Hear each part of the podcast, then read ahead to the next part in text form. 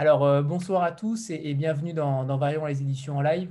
Euh, aujourd'hui, on reçoit euh, les éditions Steinkins avec Célina Salvador, Moïse Kissous et Lucie Le Turc qui font partie donc, de cette maison. grande maison, pourrait-on dire, en tout cas de graphique. Est-ce qu'on pourrait déjà commencer par, par parler de ce qu'est Steinkins, peut-être avec l'appui du PowerPoint ou pas d'ailleurs pour tout à l'heure? Mais Moïse et, Célina, euh, comment est née cette, euh, maison euh, et notamment pourquoi avoir décidé de se spécialiser dans cette, dans cette partie-là éditoriale? Oui, avec plaisir. on ne va pas vous accabler de, PowerPoint, mais on mettra des images de temps en temps quand c'est pertinent. Alors, en fait, Shenki, c'est une maison qu'on a lancée il y a 10 ans. Ça va faire 10 ans l'année prochaine. Fêter d'ailleurs cela avec pas mal d'activités, d'animation.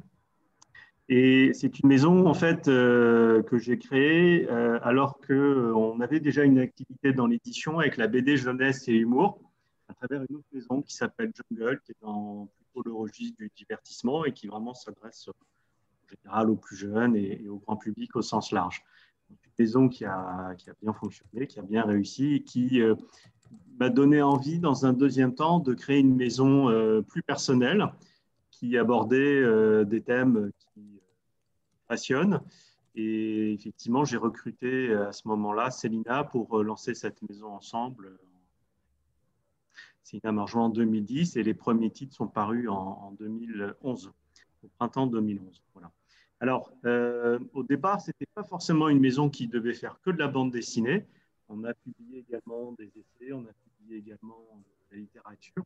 Et puis, on s'est rendu compte que finalement, dans une maison d'édition, sauf à euh, être euh, évidemment déjà très très bien installé. C'est compliqué de vouloir mener trop euh, de champs en même temps et on s'est rendu compte que là où finalement on réussissait le mieux, c'était dans l'univers graphique. Et donc ça fait 4-5 ans, on est très vraiment concentré sur la BD, même si de temps en temps on peut encore se faire des plaisirs. Il y a deux ans, on a publié un livre photo par exemple. Voilà. Donc on ne s'interdit pas de temps en temps de, déroger, mais la ligne général aujourd'hui, c'est très largement le roman graphique. Alors, là-dedans, euh, on, s'est euh, donné une sorte de, slogan, euh, effectivement, qui reprend une citation de, Newton, hein, qui dit que les, qu'on attribue à Newton, on n'est pas certain de cette attribution, voilà, cette citation dit les hommes construisent trop de murs et pas assez de ponts. Et voilà, ça rejoint la philosophie de la maison. La maison, elle veut vraiment mettre l'accent sur la relation à l'autre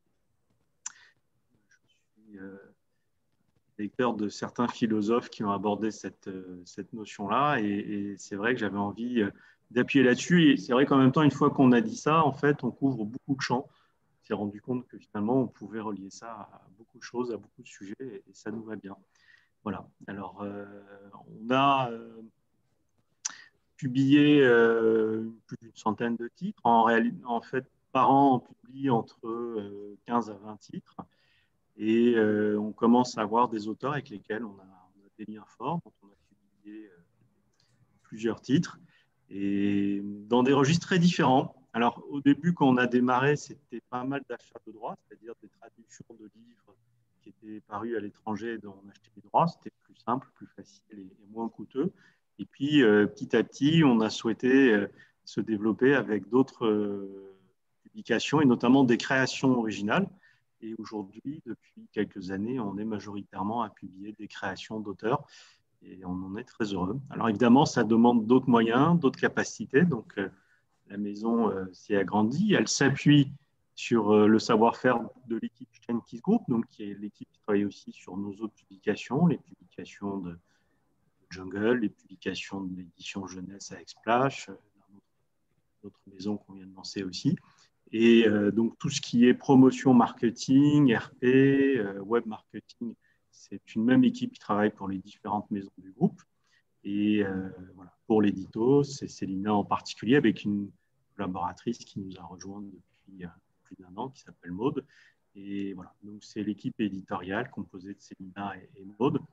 Voilà, et à titre personnel, euh, j'accorde beaucoup d'importance à tout ce qu'on publie chez Steinkies, donc euh, j'essaie de, suivre d'assez près et euh, d'accompagner autant que possible Célina et Maud Voilà, par exemple, il y a une heure, on était en pleine discussion avec un auteur sur le choix d'un titre qui était compliqué. On n'avait pas forcément le même point de vue que l'auteur. Donc, on en a débattu, on a discuté, on essaye de ensemble. Tu veux sûrement rajouter plein de choses, Célina? On pourrait en parler pendant des heures. Hein, donc. Célina? Euh, J'essaie euh, d'être brève, effectivement. Ça fait. Oui, vous m'entendez? Oui. Est-ce que vous m'entendez? C'est bon. Je crois que ouais, c'est un peu instable, mais. Euh, euh, oui, je, donc je voilà, j'ai rejoint le, Moïse au, tout début de, de, de bug. création de la maison, donc je ne l'ai pas créé, mais il y a un attachement euh, particulier. Je crois que euh, c'était au mois de novembre. Euh, voilà, moi, je venais pas particulièrement de la bande dessinée. Enfin, j'avais une certaine curiosité plutôt pour le roman graphique et je m'en suis emparée de, bah, du, du, genre petit à petit, peu, peu et, et, voilà, au fur et à mesure j'ai grandi en même temps que la maison grandissait. Euh, été euh, beaucoup de premières publications pour nous et pour, euh, et pour les auteurs. Euh, et voilà, c'est effectivement un, un, médium tellement, tellement riche pour qui est un peu, un peu curieux, c'est super exaltant. Il y a beaucoup, beaucoup de territoires à défricher en bande dessinée. Et, et voilà, c'est du coup tout à fait, tout à fait exaltant au fur et à mesure que la maison se, développe, de, développer tout ça par rapport à tout ça, euh, Moïse et, Célina, euh, vous avez fait le choix, j'imagine, de, de, faire de la bande dessinée engagée. Euh, à mon sens, c'est comme ça que je la vois chez Steinkins, une bande dessinée qui va chercher dans l'histoire, dans des zones un petit peu d'ombre, une sorte de... Je vous compare parfois à des lanceurs d'alerte, parce qu'en réalité, que ce soit par exemple pour Tropic Toxic sur le, sur le scandale de la, de la chlordécone, on en parlera peut-être tout à l'heure, mais il y a quand même euh, beaucoup de fonds chez Steinkins et de fonds à chaque fois très différents. Euh, d'une BD à l'autre, euh, d'un album à l'autre, on a l'impression que ce sont deux univers totalement différents. Et, justement, qu'est-ce que vous êtes allé chercher là-dedans Pourquoi être allé chercher dans un, dans un univers graphique et éditorial aussi poussé et développé? Alors, il y a effectivement, tu, soulèves plusieurs questions. La, question des ouvrages euh, qui, vont dans le fond, c'est vrai, on, est vraiment toujours dans la recherche de, voilà, d'amener du sens, de l'intérêt, euh, parfois du savoir, euh, de la connaissance découverte dans le cadre de nos, publications. Elles ont toujours un lien avec des faits de société, des faits historiques, voilà, et ça peut être des biographies de personnalités, mais qui ont eu un impact à un moment donné sur des choses, qu'elles soient connues ou pas d'ailleurs. Et d'ailleurs, une des caractéristiques de notre production, et c'est intéressant euh, en tant que euh, en tant qu'éditeur, c'est que ce sont des ouvrages qui peuvent se vendre très longtemps en fait. Euh, on a des ouvrages qu'on a publiés il y a 5-6 ans qui se vendent encore tout à fait de manière très satisfaisante, où on les relance à un moment donné, ils vont partir. Et ça, ce n'est pas toujours le cas dans l'édition. Nous, on a vraiment voulu euh, se distinguer de ce qu'on appelle le quick book, c'est-à-dire le livre qui sort, qui marche bien pour un moment donné, mais qui effectivement ne s'installe pas dans la durée parce qu'il se rattache à une actualité, à quelque chose d'un peu éphémère. Nous, on n'a pas voulu ça. On a voulu vraiment aller chercher des ouvrages qui ne sont pas du tout reliés à des choses du moment, mais qui peuvent être intéressants à lire dans 4 ans, 5 ans, 10 ans. En tout cas, on le souhaite et on le souhaite au lecteur aussi. Mais pour l'instant, en tout cas, on le vérifie à travers les ventes chacun de nos livres qui, se poursuivent. Et c'est d'ailleurs une bonne chose parce qu'effectivement, c'est ça, euh, c'est cette récurrence, c'est cette euh, pérennité de nos livres qui fait qu'on grandit chaque année avec euh, un niveau de croissance particulièrement important cette année pour Steinke, c'est que bah, cette croissance nous donne les moyens pour faire encore plus de, bons livres. Alors, on ne veut pas en faire plus d'année en année. Hein. On s'est fixé, voilà, chez Jungle, on publie 60-70 bandes dessinées depuis quelques années. Chez Steinke, on se stabilise maintenant à une vingtaine de, titres par an, mais ce sont des titres effectivement euh, complexes et un peu lourds à travailler parce que ce sont des ouvrages qui peuvent aller d'une centaine de pages jusqu'à 300 pages. Euh, voilà, et il y a des ouvrages qui peuvent prendre jusqu'à trois ans de, réalisation. le temps des humbles des frappiers, qui sont des auteurs eux-mêmes engagés. Tu parlais d'engagement. C'est trois ans de travail avec des déplacements au Chili, avec des allers-retours nombreux, mais après, la fin, c'est une œuvre absolument somptueuse et conseille évidemment à tout le monde. C'est une sorte de suite de, leur premier livre qui s'appelait Là où se termine la Terre. Voilà. Alors, euh, oui, on est dans le sens, on est aussi euh, euh, souvent en relation avec des chercheurs, des gens qui viennent de l'univers des sciences humaines, des sciences sociales, et qui voient en la bande dessinée un moyen de diffuser leurs connaissances, leur savoir, et de le partager de manière plus forte qu'à travers un livre noir et blanc qui peut se montrer plus austère, plus complexe à aborder. Et du coup, la bande dessinée euh, amène euh, cette euh, facilité d'appropriation et, leur permet de s'ouvrir à un public plus large. Donc, c'est tout l'intérêt pour les chercheurs. Et un de nos auteurs aujourd'hui phare s'appelle Alessandro Pignocchi. Certains connaissent peut-être sa, production autour de, la table. Mais voilà, donc Alessandro, c'est un chercheur au départ, c'est un anthropologue brillant, un garçon intelligent. Et euh, sa première production s'appelait Anant chez nous.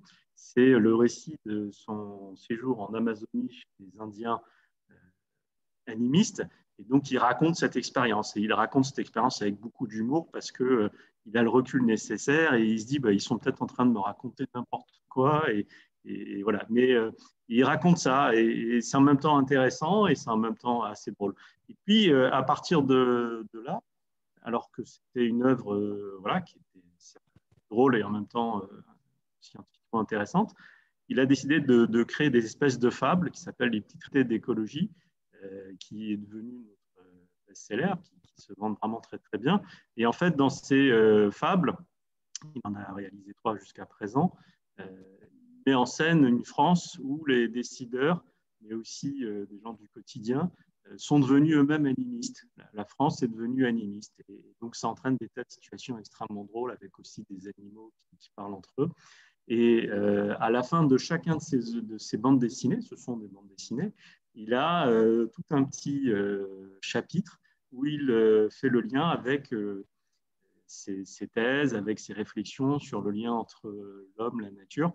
Et, voilà. Et dernièrement, il a été vraiment consacré comme un des penseurs, un des nouveaux penseurs importants en France sur le thème euh, du lien entre l'homme et, la nature. Et euh, voilà, donc c'est euh, pour, pour des personnalités comme lui, c'est intéressant de servir de la bande dessinée pour diffuser leurs pensées, leurs réflexions. Voilà, et alors, pardon, j'ai un téléphone qui sonne de. Merci. Donc, euh, il y en a d'autres euh, à part lui qui sont dans cette optique-là. Euh, notamment citer Prisonnier du passage. Là, Célina, tu veux peut-être en toucher deux mots? Oui, enfin, après, je, voulais aussi revenir sur le thème d'engager. C'est vrai qu'on parlait des, frappiers tout à l'heure qui, sont souvent qualifiés d'engagés. Ça, les énerve un petit peu. alors, engagé, pas, militant. Et puis s'il y a un engagement, il est plutôt d'ordre euh, humaniste. Je ne sais pas si on est des, des mais euh, euh, l'humain est vraiment au cœur de, tous, les, projets. C'est vraiment toujours l'individu avant tout. et l'humanité avant tout. Et ben, Prisonnier du passage, c'est effectivement un, un ouvrage, ben, là aussi, où l'humain est là avant tout. Il y a effectivement un côté engagé euh, également. Et euh, c'était le, premier ouvrage. Alors, euh, certes, Alessandro vient des sciences humaines, mais Chavra est vraiment, est vraiment anthropologue, et la bande dessinée s'appuie sur, sur sa thèse de doctorat. Donc, elle m'avait dit une petite thèse euh, euh, pas très longue. J'ai reçu un, fichier PDF euh, qui faisait 800 pages dactylographié. Donc voilà, c'était une petite thèse.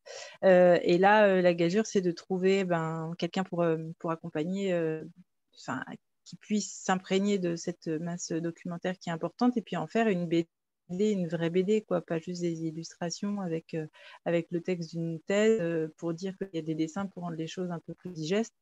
Et elle s'est vraiment, enfin, elle s'est beaucoup impliquée dans l'écriture. Et puis, Mathieu Péot, le, dessinateur, ben voilà, a pris connaissance de la thèse et ils en ont retiré, enfin voilà, une thèse de 800 pages rend une, BD qui doit en faire, je sais plus, j'ai pas en, tête, mais environ 140 pages.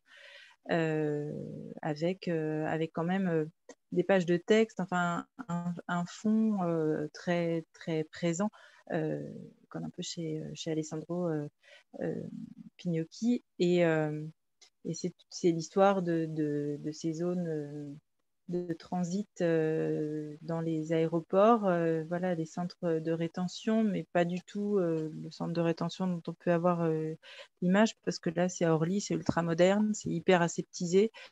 et voilà, les gens qui arrivent à Orly avec des papiers qui ne vont pas comme il faut, etc., sont, mis en attente dans ces zones-là, dans des conditions qui, qui sont euh, assez, euh, assez honteuses.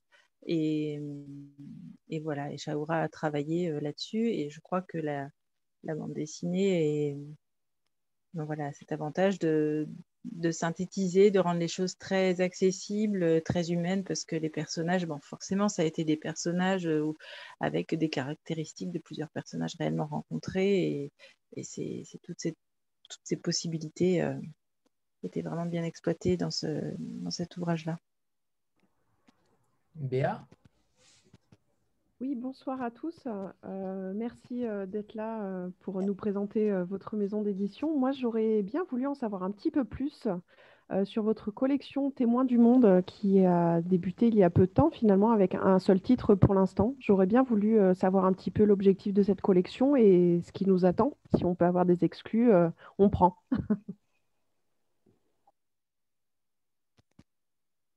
Euh, j'y vais, Moïse? Alors, il n'y a pas eu un seul titre, il y en a eu trois. Euh, il y a donc Fallujah, je crois, qui, euh, qui apparaît là à l'écran, et puis qui est sorti peu avant le, premier confinement, et Profession solidaire qui est sorti juste après. Et, tout récemment, vient de sortir Tropique Toxique fin, octobre, qui est aussi dans, cette collection. Euh, ben, l'idée de cette collection, c'était de, mettre en relation des, des journalistes, de grands reporters euh, ou des témoins plus largement, puisque c'est le cas de Profession Solidaire. Il s'agit d'un humanitaire, Jean-François Corti. Euh, alors, pour les journalistes, c'est de leur laisser un, euh, une zone d'expression plus, enfin moins contraignante que celle de que celle du documentaire ou du reportage, qui a voilà, il y a des il y a des formats euh, très euh, très limités, très stricts, et c'est pas évident. Il y a des sujets, on dépend des chaînes de télé, alors que la la BD laisse énormément de de liberté, permet aussi de, de, donner un peu plus son point de vue, d'avoir quelque chose de plus personnel, de plus, de plus subjectif.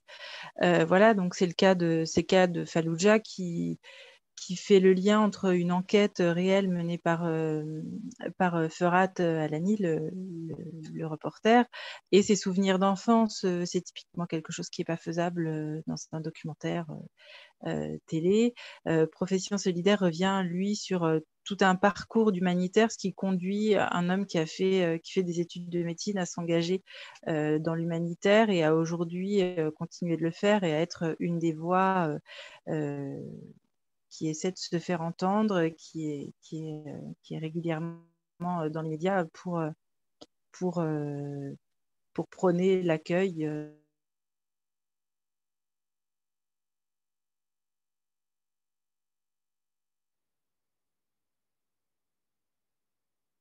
la possibilité d'accueillir et l'importance d'accueillir dans un, de l'alerte. Euh, Jessica Oublié avait publié son précédent euh, et premier ouvrage chez Steinkiss qui s'appelait Pays en nous, où elle s'interrogeait là, elle regardait vers le passé euh, sur une une pratique qui a eu lieu institutionnelle qui s'appelait le Bumidom et qui, consistait à faire venir en France métropolitaine des populations venant des, euh, des DOM justement pour, euh, pour, euh, pour voir à des emplois assez peu qualifiés, majoritairement dans l'administration.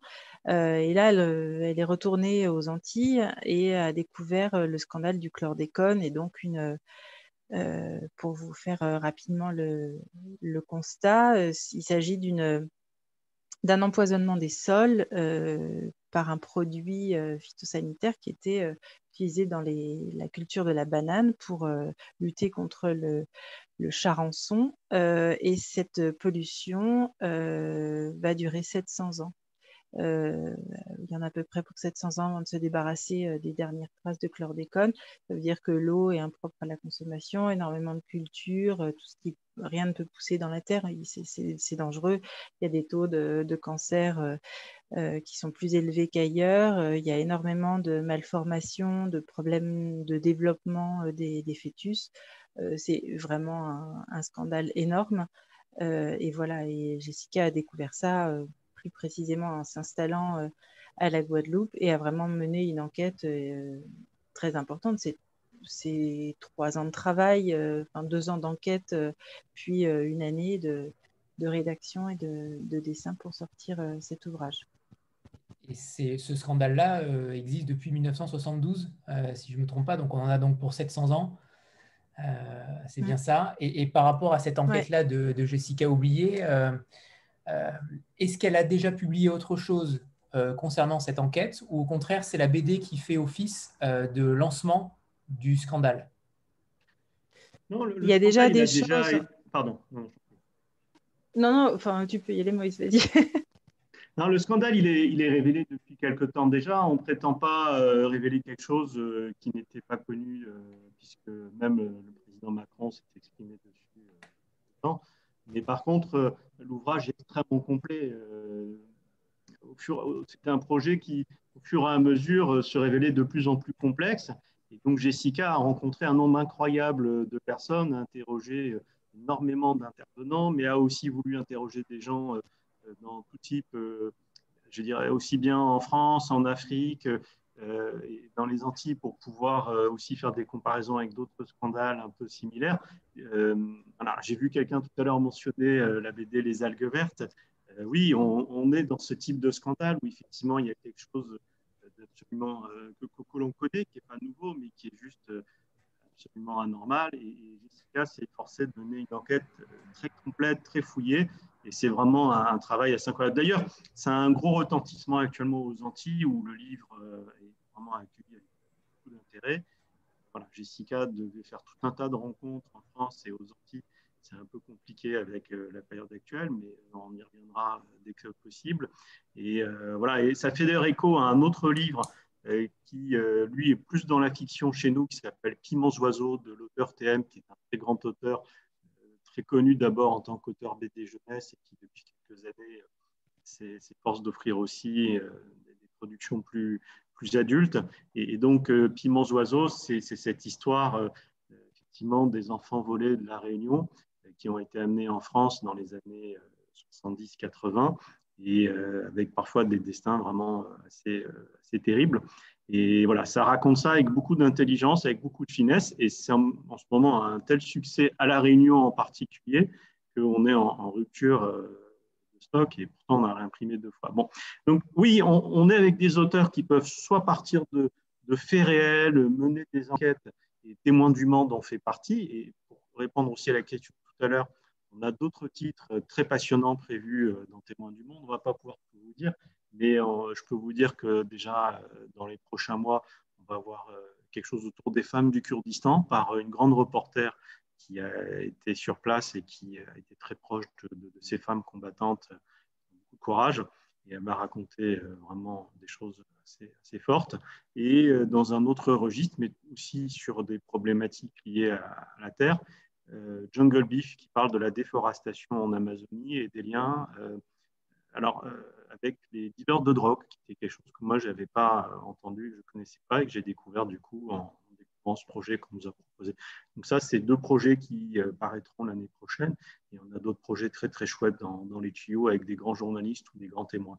Donc il y a cette dimension où effectivement on se rattache à des faits euh, réels, à des enquêtes, à des choses euh, très contemporaines, mais on peut avoir aussi des récits plus fictifs qui s'inspirent de faits réels, mais qui mettent en scène des personnages fictifs à l'intérieur de, de, ces faits réels, une manière de prendre un peu de recul aussi, un peu de distance par rapport à, justement, je rebondis sur Témoins du Monde. J'ai vu que les escales étaient associées également à cela. Est-ce que c'est un, un, partenariat par rapport, dans quelles circonstances, par rapport au dessin, par rapport au...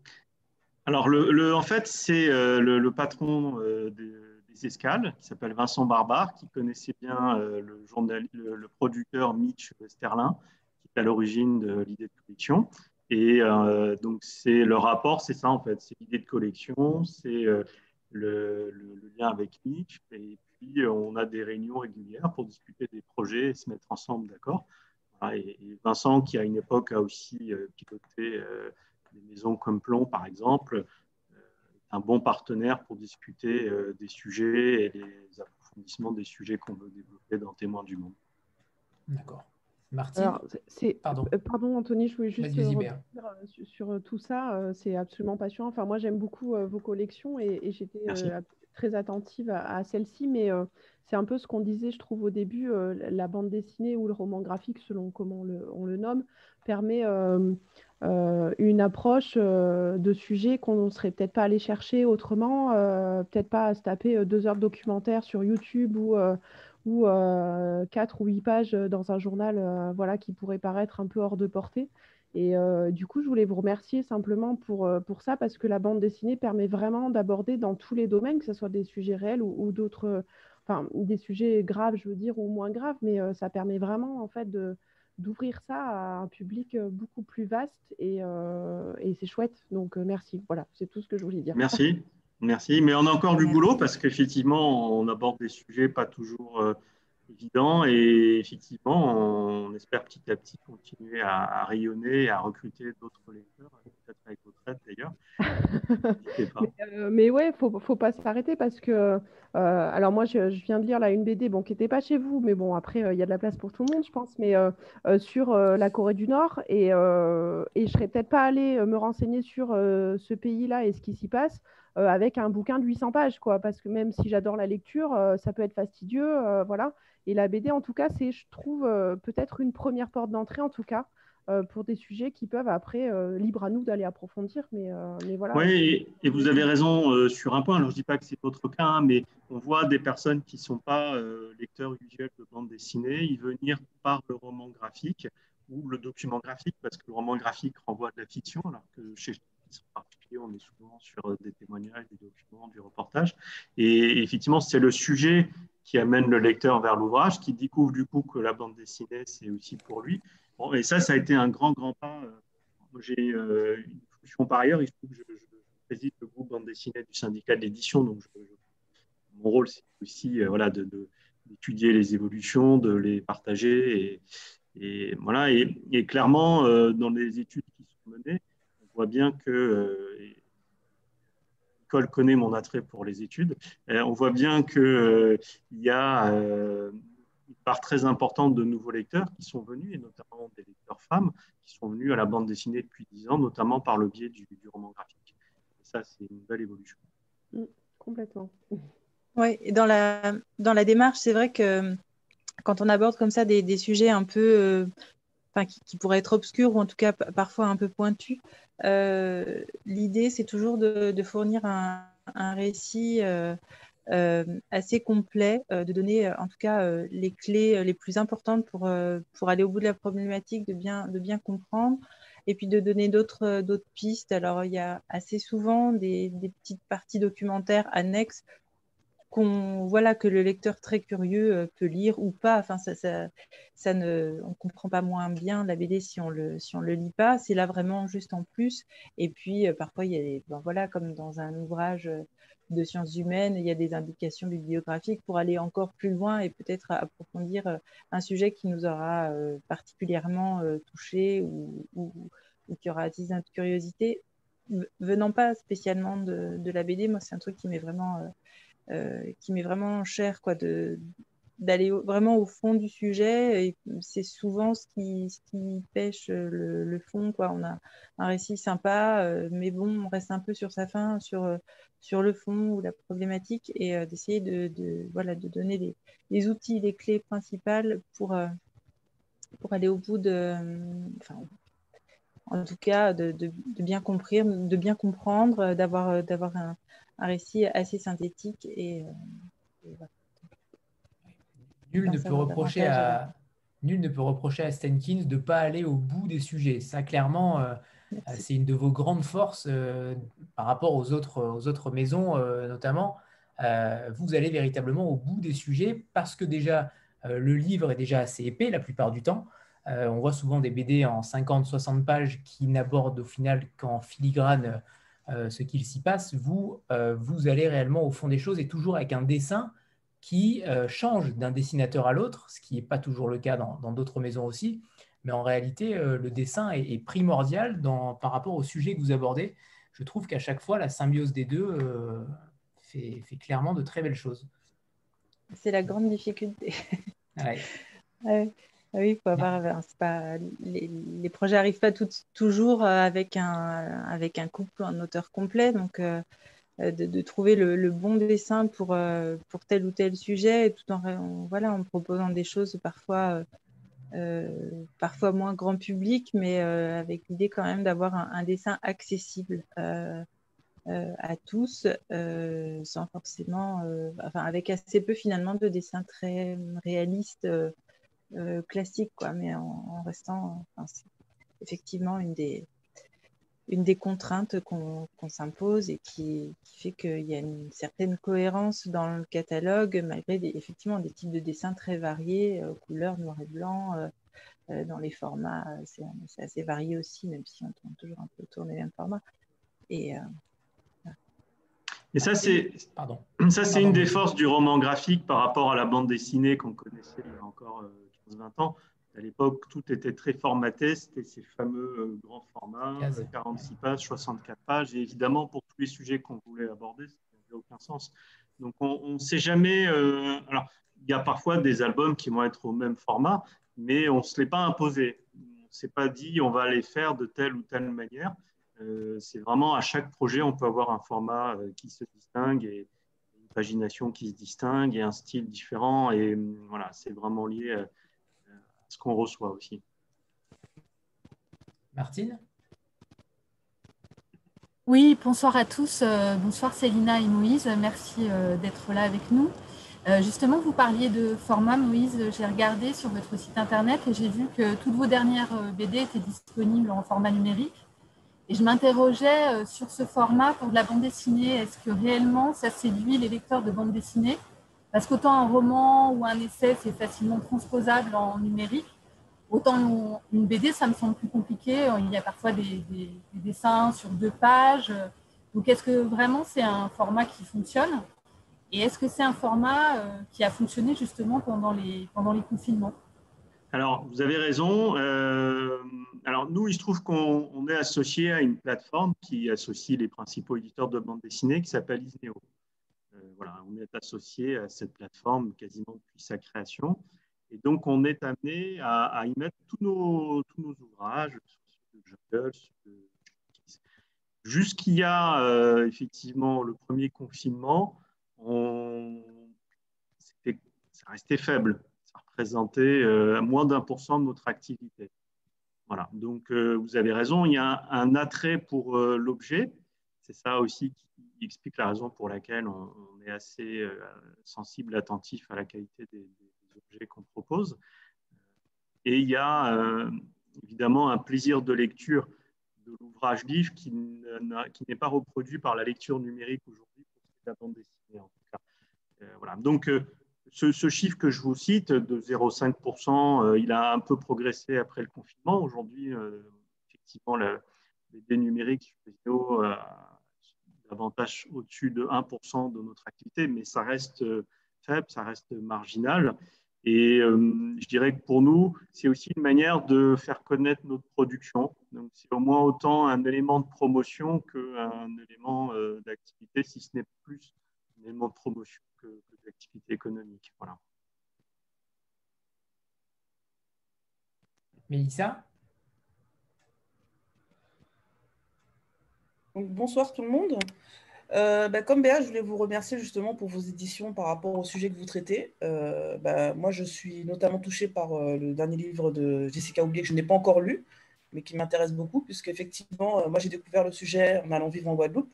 mon mari m'en avait parlé, mais je ne pensais pas que c'était telle, telle atrocité, on va dire. Donc, je, je, compte le lire. Et en fait, voilà. Et pour vous dire qu'effectivement, moi, j'ai lu Piments oiseaux et j'ai trouvé que le sujet était super bien traité et très attractif. Et pour le coup, je trouve que le, le fait de transposer ça en bande dessinée, ça permet une ouverture à un public plus large pour connaître justement ces sujets qui sont trop peu, euh, trop peu détaillés dans la presse, on va dire, et effectivement euh, oubliés. Et donc, je trouve ça euh, super intéressant. Et, effectivement, ça interpelle parce que j'ai lu aussi Grim Guerilla. C'est pas forcément un domaine vers lequel je me serais tournée. Et en fait, pour le coup, le sujet m'a interpellé. Donc, voilà. Donc, je voulais vous dire merci en tout cas pour ces sujets qui sont assez forts et très intéressants et super bien traités.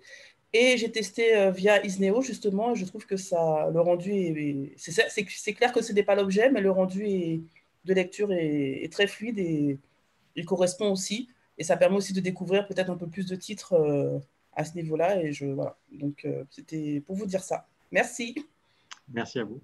C'est vrai que la version numérique, euh, voilà, c'est plus accessible du point de vue économique aussi. Hein. C'est ça qui est intéressant. qui, voilà, on publie une vingtaine de livres qui valent entre 15 et 25 euros. Et donc je, je, pense qu'effectivement, on peut équilibrer entre achat euh, version physique et version numérique pour arriver à lire tout ce qu'on produit. Justement, par rapport au livre numérique, euh, j'en ai lu quelques-uns, euh, il fut un temps, mais justement, je devais zoomer sur chaque image. Est-ce que le problème est, résolu par rapport à ça? Est-ce que sur Isneo, par exemple, est-ce qu'on peut lire une BD sans devoir zoomer sur, sur certaines cases, certaines planches? Alors, je vais vous faire un aveu. Moi, je lis jamais sur Isneo. Donc, euh, je ne devrais pas le dire, mais je suis trop attaché au livre et j'arrive pas. C'est comme pour les romans. Je lis beaucoup de romans et ma femme n'arrête pas de me dire passe à la liseuse, c'est moins lourd à porter les livres l'été, mais euh, j'y arrive pas. Donc, euh, voilà, je peux. J'ai une expérience très faible des vidéos. D'autres autour de la table pourraient peut-être davantage en parler. Bah, ça, dépend, ça dépend de, de du support euh, de lecture, si c'est sur un téléphone, c'est sûr que c'est un peu compliqué. Sur, euh, sur des tablettes ou sur des liseuses, c'est déjà plus confortable. Le gros inconvénient, c'est sur les doubles pages. Quand en roman graphique, on, on laisse une grande liberté aux auteurs pour euh, voilà, s'exprimer sur une page où des belles doubles de respiration, bon, ben, elles, sont, elles sont coupées parce qu'on est en page à page. C'est c'est le seul, le seul truc qui fait que c'était effectivement pas très, euh, pas très agréable. Ah, euh, Mélissa, je sais pas Sinon, si vous voulez rebondir. Pour les couleurs, on a un super rendu des couleurs. Euh, ah. ça, pour ça, c'est agréable. oui, je voulais rebondir parce que pour le coup, bah, je sais pas, ceux qui me suivent savent que je lis, je lis beaucoup de livres, mais je lis pas mal via Isneo.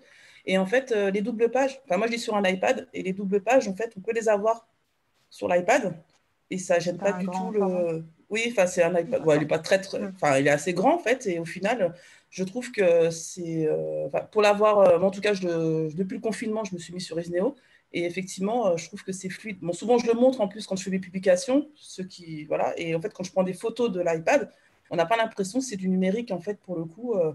Moi, je trouve que le rendu est très bien. Après, c'est sûr, c'est pas le bouquin. Je précise bien que c'est pas la même chose que d'avoir le bouquin. Mais moi, je trouve que pour des découvertes, c'est nickel. Mais sur le téléphone, je pense que c'est un peu petit. Mais euh, sur, sur une tablette, euh, c'est nickel, c'est fluide, on tourne les pages et euh, voilà. Et en plus, il y a l'histoire du marque-page, la page reste active. Non, moi je trouve que c'est nickel. Et si effectivement on veut zoomer, pour certaines choses, c'est pas mal parce que pour des décors, par exemple, qui sont en fond de page, on zoome, on zoome et je trouve que ça, le rendu est nickel. Donc voilà, c'était juste pour ça. Ok. Merci. Isabelle? Oui, bonsoir à tous. Merci euh, euh, pour, cette rencontre. Euh, moi, j'avais une petite question. Vous disiez au début que vous n'étiez pas forcément parti pour faire que du roman graphique. Ce n'était pas, pas une volonté de départ. Est-ce que vous pouvez revenir un peu là-dessus? Est-ce que vous-même, en fait, vous êtes dessinateur en fait? Est-ce que vous aviez à la base une, une, appétence particulière pour le dessin ou, voilà, ça a été vraiment le, hasard? Non, vraiment pas dessinateur. Et alors, euh, si vous voyez ce que je dessinais, vous, seriez, rigoleriez beaucoup. Mais euh, je crois que mon fils dessine mieux que moi. Du coup, euh, non, j'ai une appétence pour, pour le récit, pour la transmission, pour voilà, le partage. et c'est vrai que d'ailleurs, on a au sein de la maison une directrice artistique qui travaille surtout sur Jungle, mais qui peut être amenée à nous donner aussi des avis sur Kiss, même si c'est Lina Emo dans un œil aiguisé. Et voilà, je suis plus porté souvent sur la partie scénaristique, voilà, sur le, contenu, sur sur le, graphisme. Ça ne veut pas dire que. Alors, j'adore le graphisme en tant qu'amateur, c'est-à-dire que je suis amateur euh, d'art contemporain, je suis amateur de dessin, mais euh, parfois bien jugé de certaines choses au niveau du dessin, d'autres ont un œil plus pointu que moi.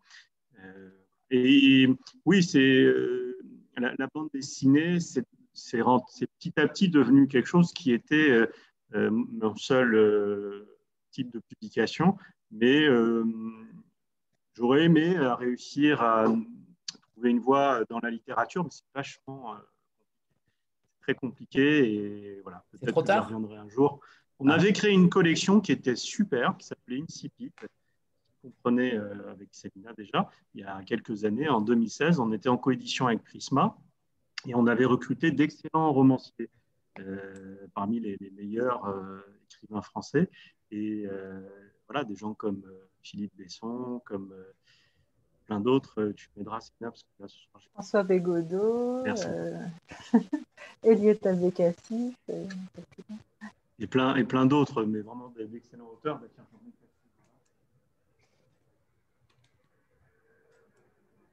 Bah, ah, il est parti chercher il y avait Philippe Besson, il y avait Nicolas Ray, Patrick Lin. Enfin, voilà, on avait une collection de romans, mais c'était des petits romans qui étaient euh, comme des grosses nouvelles, en fait, plus que des petits romans. Et là aussi, on avait une fabrication qui était superbe, on avait des très bons titres. Euh, et le principe de cette collection, c'était de demander à des romanciers de raconter à chaque fois une première fois.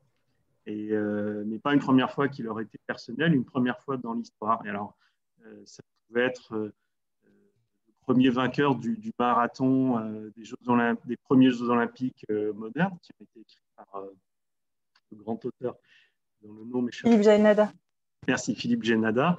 Euh, comme ça pouvait être le premier euh, malade du sida, euh, ce qu'on appelle le patient zéro par Philippe Besson, les premiers congés par Nicolas Ray. Mais chacun racontait ça sous forme de, fiction. malheureusement, la, collection n'a pas imprimé et on n'a pas réussi à, l'imposer, alors qu'on a des titres. Un jour, si certains les redécouvrent, diront Ah, c'était vraiment bien. Mais on m'avait alerté que le format euh, nouvelle, même si c'est grosse nouvelle, c'est un format qui est compliqué en, France. En France, oui. alors qu'aux États-Unis, dans les pays anglo-saxons, c'est un format très apprécié. On a fait le pari qu'on arriverait à l'imposer, on n'y est pas arrivé. Peut-être qu'on y reviendra un jour, mais pour l'instant, on est bien dans la BD. Oui, peut-être que vous étiez très novateur en fait, donc euh, vous étiez trop précurseur, mais peut-être que ça reviendra. En tout cas, oui, je serais curieux de voir euh, une collection chez Steinkins euh, à littérature, pourquoi pas. Euh. donc, c'est plutôt dans des projets, mais à long terme, j'imagine. Ah, pour l'instant, c'est même pas un projet, puisque vous avez posé la question. ça réveille, disons, une envie qui n'a pas été à son terme. Assouvie. Voilà, qui n'a pas été totalement assouvie, mais, mais pour l'instant, je l'ai mise de côté. Ok. Eva? Bonsoir à tous. Je suis vraiment ravie d'être là ce soir parce que j'aime vraiment beaucoup votre maison d'édition. J'ai fait vraiment des belles lectures, de très belles découvertes et vous avez tout à fait raison. Euh, enfin, quand vous disiez que vous vous orientez plutôt vers des, thématiques qui n'étaient pas très euh, usitées, on va dire, ou en littérature ou en roman graphique. Enfin, par exemple, moi j'ai adoré celui-là, euh, Si je t'oublie Alexandrie, ou Refouznik aussi. Et vraiment, enfin, c'est des thématiques qu'on voit peu en littérature. Donc, euh, merci pour en avoir euh, parlé. Euh, j'avais deux questions. la première, c'était, vous parliez au début dans la présentation de la maison en disant que au début, c'était plutôt de l'achat de droits étrangers que vous faisiez. De plus en plus, il y a beaucoup d'auteurs qui sont français ou francophones. Donc, je me demandais en fait bah, comment vous trouviez ces auteurs, ces livres Est-ce que c'est les gens qui vous sollicitent, euh, comme dans une maison, on va dire, de, littérature, en envoyant des, projets ou des PDF, etc. Euh, ou est-ce que euh, c'était vous qui alliez plutôt bah, chercher des auteurs, chercher sur des thématiques? Enfin voilà, en savoir un petit peu plus sur, sur le fonctionnement. Et la deuxième petite question, je me demandais d'où ça venait en fait le nom Steinkiss. Enfin, Kiss, je me suis dit que c'était Kissous en raccourci, mais alors Stein, qui est Stein? D'accord, bonne question. Je, je reprends le dire effectivement au début. Alors, euh, en fait, c'est le mélange des noms de mes deux parents, euh, sont du côté de mon père et Borenstein du côté de ma mère. Et ça euh, symbolise d'une certaine manière la rencontre entre les cultures. Une culture plutôt orientale et une culture méditerranéenne et une culture plutôt européenne, européenne de l'Est. C'est une manière de symboliser ce côté, justement, exprimé tout à l'heure, de la relation à l'autre, rapprochement des cultures. Voilà. Et pour la première question, je pense que Célina peut. D'accord. Euh, bah les, pour les projets, il y a plusieurs, euh, cas de figure. Euh, effectivement, il y a alors pour, les débuts des projets création de la maison, c'est des projets qui nous ont été proposés. Et puis, au fur et à mesure qu'une maison publie, elle est, bah, de même qu'elle est repérée par les lecteurs, elle est repérée par les auteurs. Euh, donc euh, d'autres projets euh, peuvent, peuvent, arriver. Et puis c'est aussi un travail bah, mené par, par l'équipe édito de, de, bah, de, faire connaître la maison, de solliciter certains auteurs. Donc il y a des projets qui nous a, il y a plusieurs types, trois ou quatre types de projets. Donc ceux qui arrivent avec un, avec un ou des auteurs ou qui savent ce qu'ils ont envie de faire et on a déjà le scénariste et le, et le dessinateur. Parfois, ce sont des projets envoyés par des, par des scénaristes. Donc, il faut trouver un dessinateur euh, euh, qui, corresponde, euh, qui corresponde bien au type de dessin, à l'esprit de, du scénario. Et puis, il faut que le scénariste et le dessinateur s'entendent bien. c'est important parce que c'est des projets qui durent entre un an et deux ans, euh, grosso, modo, grosso. Donc, il faut que ce soit une collaboration qui, fonctionne bien. Et puis, il y a les projets qu'on impulse, nous, euh, des idées euh, qu'on a, des sujets qu'on aimerait bien voir traités, des romans qu'on a envie de, voir adaptés. Et dans ces cas-là, ben, il faut former un couple d'auteurs ou trouver un auteur complet qui puisse s'emparer du sujet ou de l'adaptation. Et euh, voilà, grosso modo, comment ça, comment ça se passe. Alors, je voudrais juste préciser une chose aussi, c'est que ce n'est pas forcément des auteurs euh, français ou même francophones. Euh, il se trouve qu'en France, on a la chance d'être une grande terre d'accueil, d'une part, d'auteurs étrangers, qui soient basés en France ou à l'étranger. Et parmi nos auteurs un peu fétiches, il y a par exemple le dessinateur Azaf Anouka, qui malheureusement est peu connu en France, euh, on a publié plusieurs livres de sa part qui s'appellent Chaos à Tel Aviv. On en a publié trois jusqu'à présent. il se trouve que Azaf a reçu, a été en sélection à Angoulême il y a quelques années. Il a gagné un prix très important en Italie et il a gagné surtout euh, il y a 3-4 ans suite au fait qu'on a vendu ses droits dans de nombreux pays à l'étranger, notamment aux États-Unis. Il a gagné le prix de la meilleure BD internationale au Heiner Award qui sont l'équivalent des Oscars de la bande dessinée, en fait. Donc, c'est un auteur qui est reconnu mondialement, qui malheureusement euh, vend peu en France jusqu'à présent, mais on va essayer de faire changer ça dans les mois et les années qui viennent. Et c'est notamment un auteur qui a été approché par euh, le grand euh, journaliste italien, décidément, j'ai plus de cerveau. Roberto Saviano. Merci, Roberto Saviano. Roberto Saviano, si vous le connaissez peut-être, c'est l'auteur de Gomorra, entre autres. Gomorrah, qui était une enquête euh, extrêmement euh, intense sur la mafia, qui lui a valu d'être euh, blacklisté, de devoir s'exiler à New York aux États-Unis. Et donc, quand Azaf a gagné le prix aux États-Unis, Roberto Saviano est allé le chercher en lui disant Écoute, j'aimerais bien que tu racontes ma vie d'homme blacklisté par la mafia depuis dix ans. Et donc, c'est un livre qu'on attend depuis deux ans, mais qu'on espère bien voir aboutir dans les mois qui viennent. Normalement, il est fini. Et voilà, si avoir ce livre déconfiné en 2021, on sera, heureux de le proposer, en tout cas en français.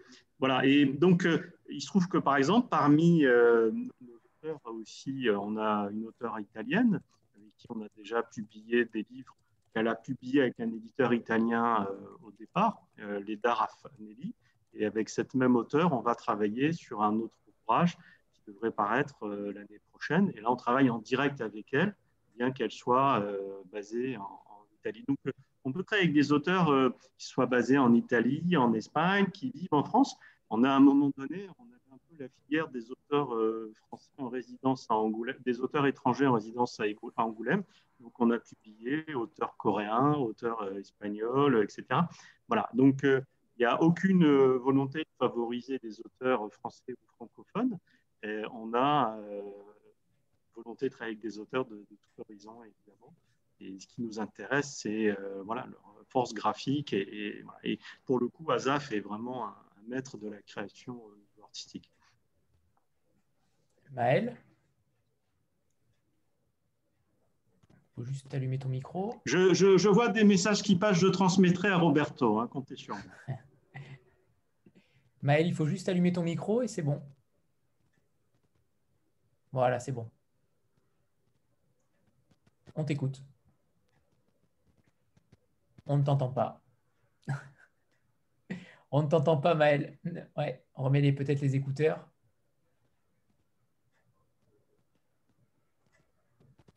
Je, rebondis là-dessus euh, sur, sur, le, sur, le, journalisme, notamment sur les, sources que vous avez, euh, Moïse et, Célina. Euh, comment vérifiez-vous les sources? Ou faites-vous confiance totalement aux journalistes ou, ou à l'auteur? Est-ce que véritablement vous faites une sorte de contre-enquête? Ou au contraire, j'imagine que c'est évidemment très fastidieux, donc j'imagine que non, mais sait-on jamais euh, Comment faites-vous par rapport aux sources? Est-ce que, par exemple, vous vous êtes retrouvé à un moment donné euh, confronté à un auteur euh, dont les sources ou les thèses auraient pu être contredites? Avec les journalistes, la question s'est pas vraiment posée. Euh, je cherche dans ma mémoire. En revanche, effectivement, euh, sur un projet à apparaître l'année prochaine, on, euh, on s'est posé la question parce que c'est une, une vision, c'est un ouvrage sur Lénine et avec une vision de la motivation de Lénine qui est, voilà, un parti pris euh, très différent de ce qu'on a l'habitude de, lire. Et on s'est effectivement euh, posé la question, demandé quelles étaient ses sources, sur quoi il s'appuyait pour, euh, pour développer un tel récit.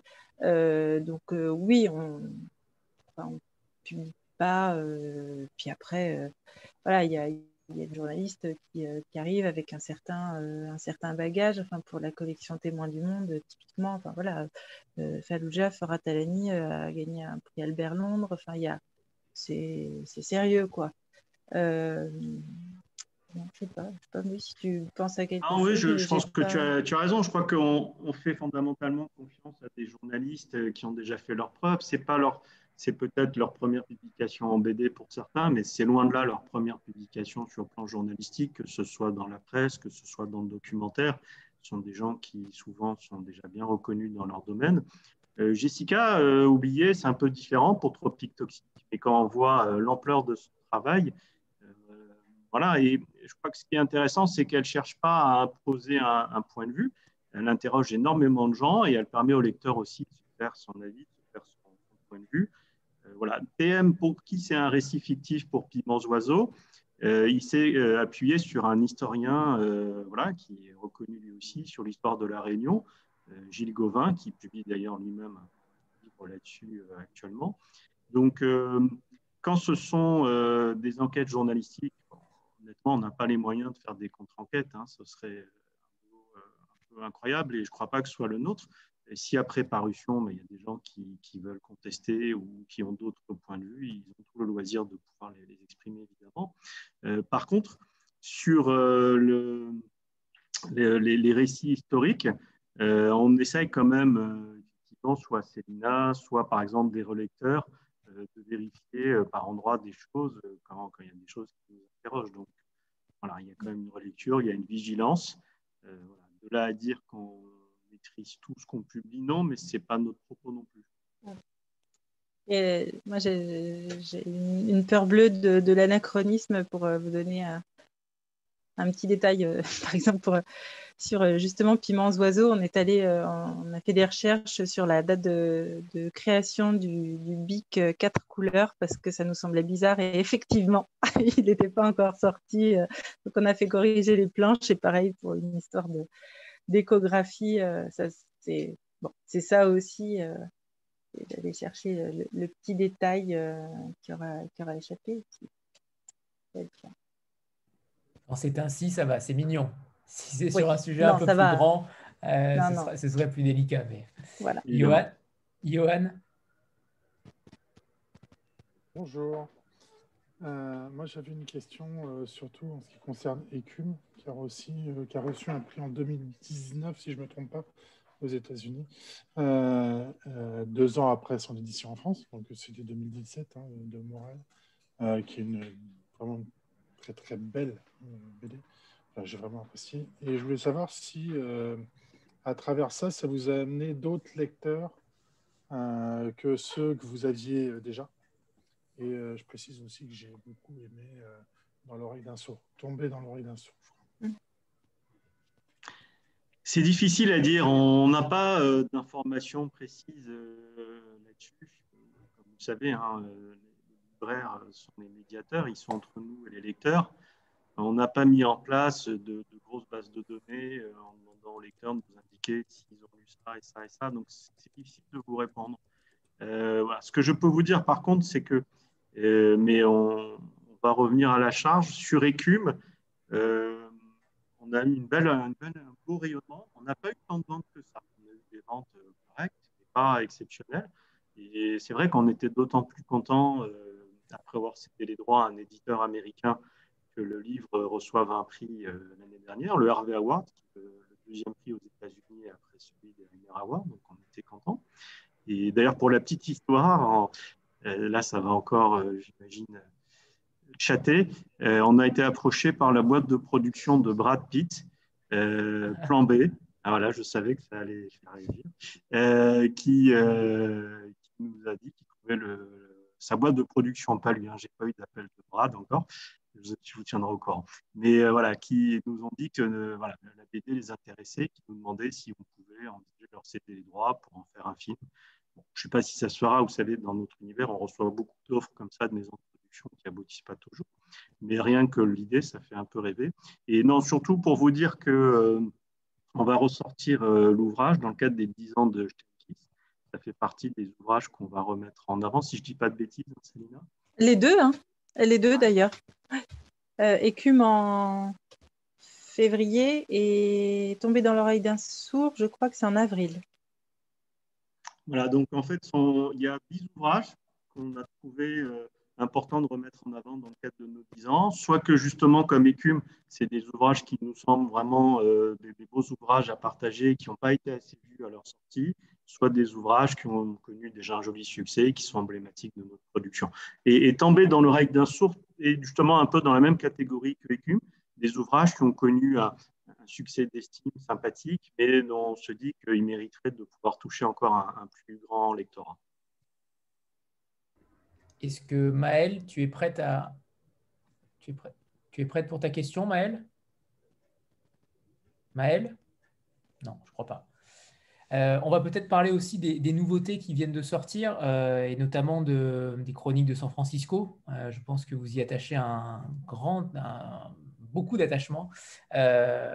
notamment, donc c'est une série adaptée de Armistead Maupin. justement, par rapport à ça, ça sort un petit peu de vos classiques habituels. Euh, je trouve en tout cas. Euh, pourquoi ce choix-là et comment s'est fait cette, euh, cette, rencontre justement pour adapter, adapter en, BD, en roman, en roman graphique, pardon, ce, cette longue série? Bah c'est parti, ça a été lancé un peu comme ça en séminaire, si mes souvenirs sont exacts, séminaire d'entreprise, voilà. Parfois il y a des choses merveilleuses qui sortent. Et c'était une idée un peu, ouais, lancée un peu comme ça à la cantonade. Et puis, et puis Moïse s'est vraiment, vraiment pris au pied de la lettre. Et c'est pas évident de de remonter euh, le fil de, des droits, de qui les détient. Puis une fois qu'on a trouvé de, mener la, négociation parce qu'en fait, il n'y avait jamais eu d'adaptation en BD des chroniques de San Francisco. Il y a eu plein de choses, comédie musicale, plusieurs séries télé, enfin des pièces de théâtre, mais jamais de BD. et puis, c'est vraiment une expérience merveilleuse et je suis contente du coup qu'elle se renouvelle parce que là, on, travaille déjà sur le deuxième. Euh, parce que Armistad Maupin était hyper enthousiaste euh, tout de suite. Euh, on propose, des dessinateurs et voilà, celle, dont on rêvait à accepter. et puis lui était super, super emballé par ce qu'elle proposait. Et Isabelle Botian, la scénariste, un, très très beau travail d'adaptation parce que c'est vraiment pas évident. Le premier tome est vraiment un tome d'exposition, donc euh, pour, euh, pour éviter d'avoir une succession de scénettes qui ne sert qu'à présenter une galerie de personnages qu'on va retrouver par la suite, euh, c'est pas évident. Et euh, elle s'en sort vraiment bien et graphiquement, du coup, c'est bah, splendide, c'est très lumineux, coloré et ça, c'est vraiment une, une merveille. voilà, moi, c'était un un souvenir euh, de, lecture. Enfin, je les ai dévorés. Euh, j'étais encore, j'étais au lycée et j'ai acheté les premières éditions qui étaient au passage du Marais sur des, sur des papiers colorés magnifiques que j'ai gardés précieusement. Et euh, voilà, c'est génial de travailler là-dessus. Oui, alors pour, pour, rebondir euh, sur ce que vient de dire d'abord, euh, Célina ne précise pas, mais en séminaire, c'est elle qui a évoqué le titre. Et effectivement, euh, j'avais la même expérience que, que Célina à avoir lu ces livres quand ils étaient sortis à la fin des années 90. Alors moi, j'étais plus au lycée, mais du coup, d'ailleurs, c'était, Nicole, une lecture que je partageais avec notre ami Frédéric, quand tu te souviens, quand nous étions l'un et l'autre chez, chez Publicis. On en parlait tous les deux, on aimait beaucoup ces romans. Et, et du coup, Euh, là où je ne suis pas tout à fait d'accord avec toi, Anthony, c'est que pour moi, c'est tout à fait euh, justice parce que d'abord, euh, ça dépeint l'évolution de la société américaine de manière évidemment tranchante des années 70 aux années 80, donc de la libération sexuelle jusqu'à malheureusement l'irruption et la, terrible frappe du, sida et ses conséquences. Et donc, on est vraiment voilà, sur l'évolution euh, d'une société, sur sa manière de répondre à des faits comme cela, à des crises comme cela. Et je trouve qu'on était euh, bien dans, l'esprit de ce qu'on peut proposer chez Steinkiss. C'est un grand message de, tolérance quand même, chronique de San Francisco. Et c'est ça qui est intéressant aussi. Et après, c'est vrai que c'est sur un registre différent. En général, quand je ramène des livres Steinkiss chez moi, on me dit ah, encore un livre triste.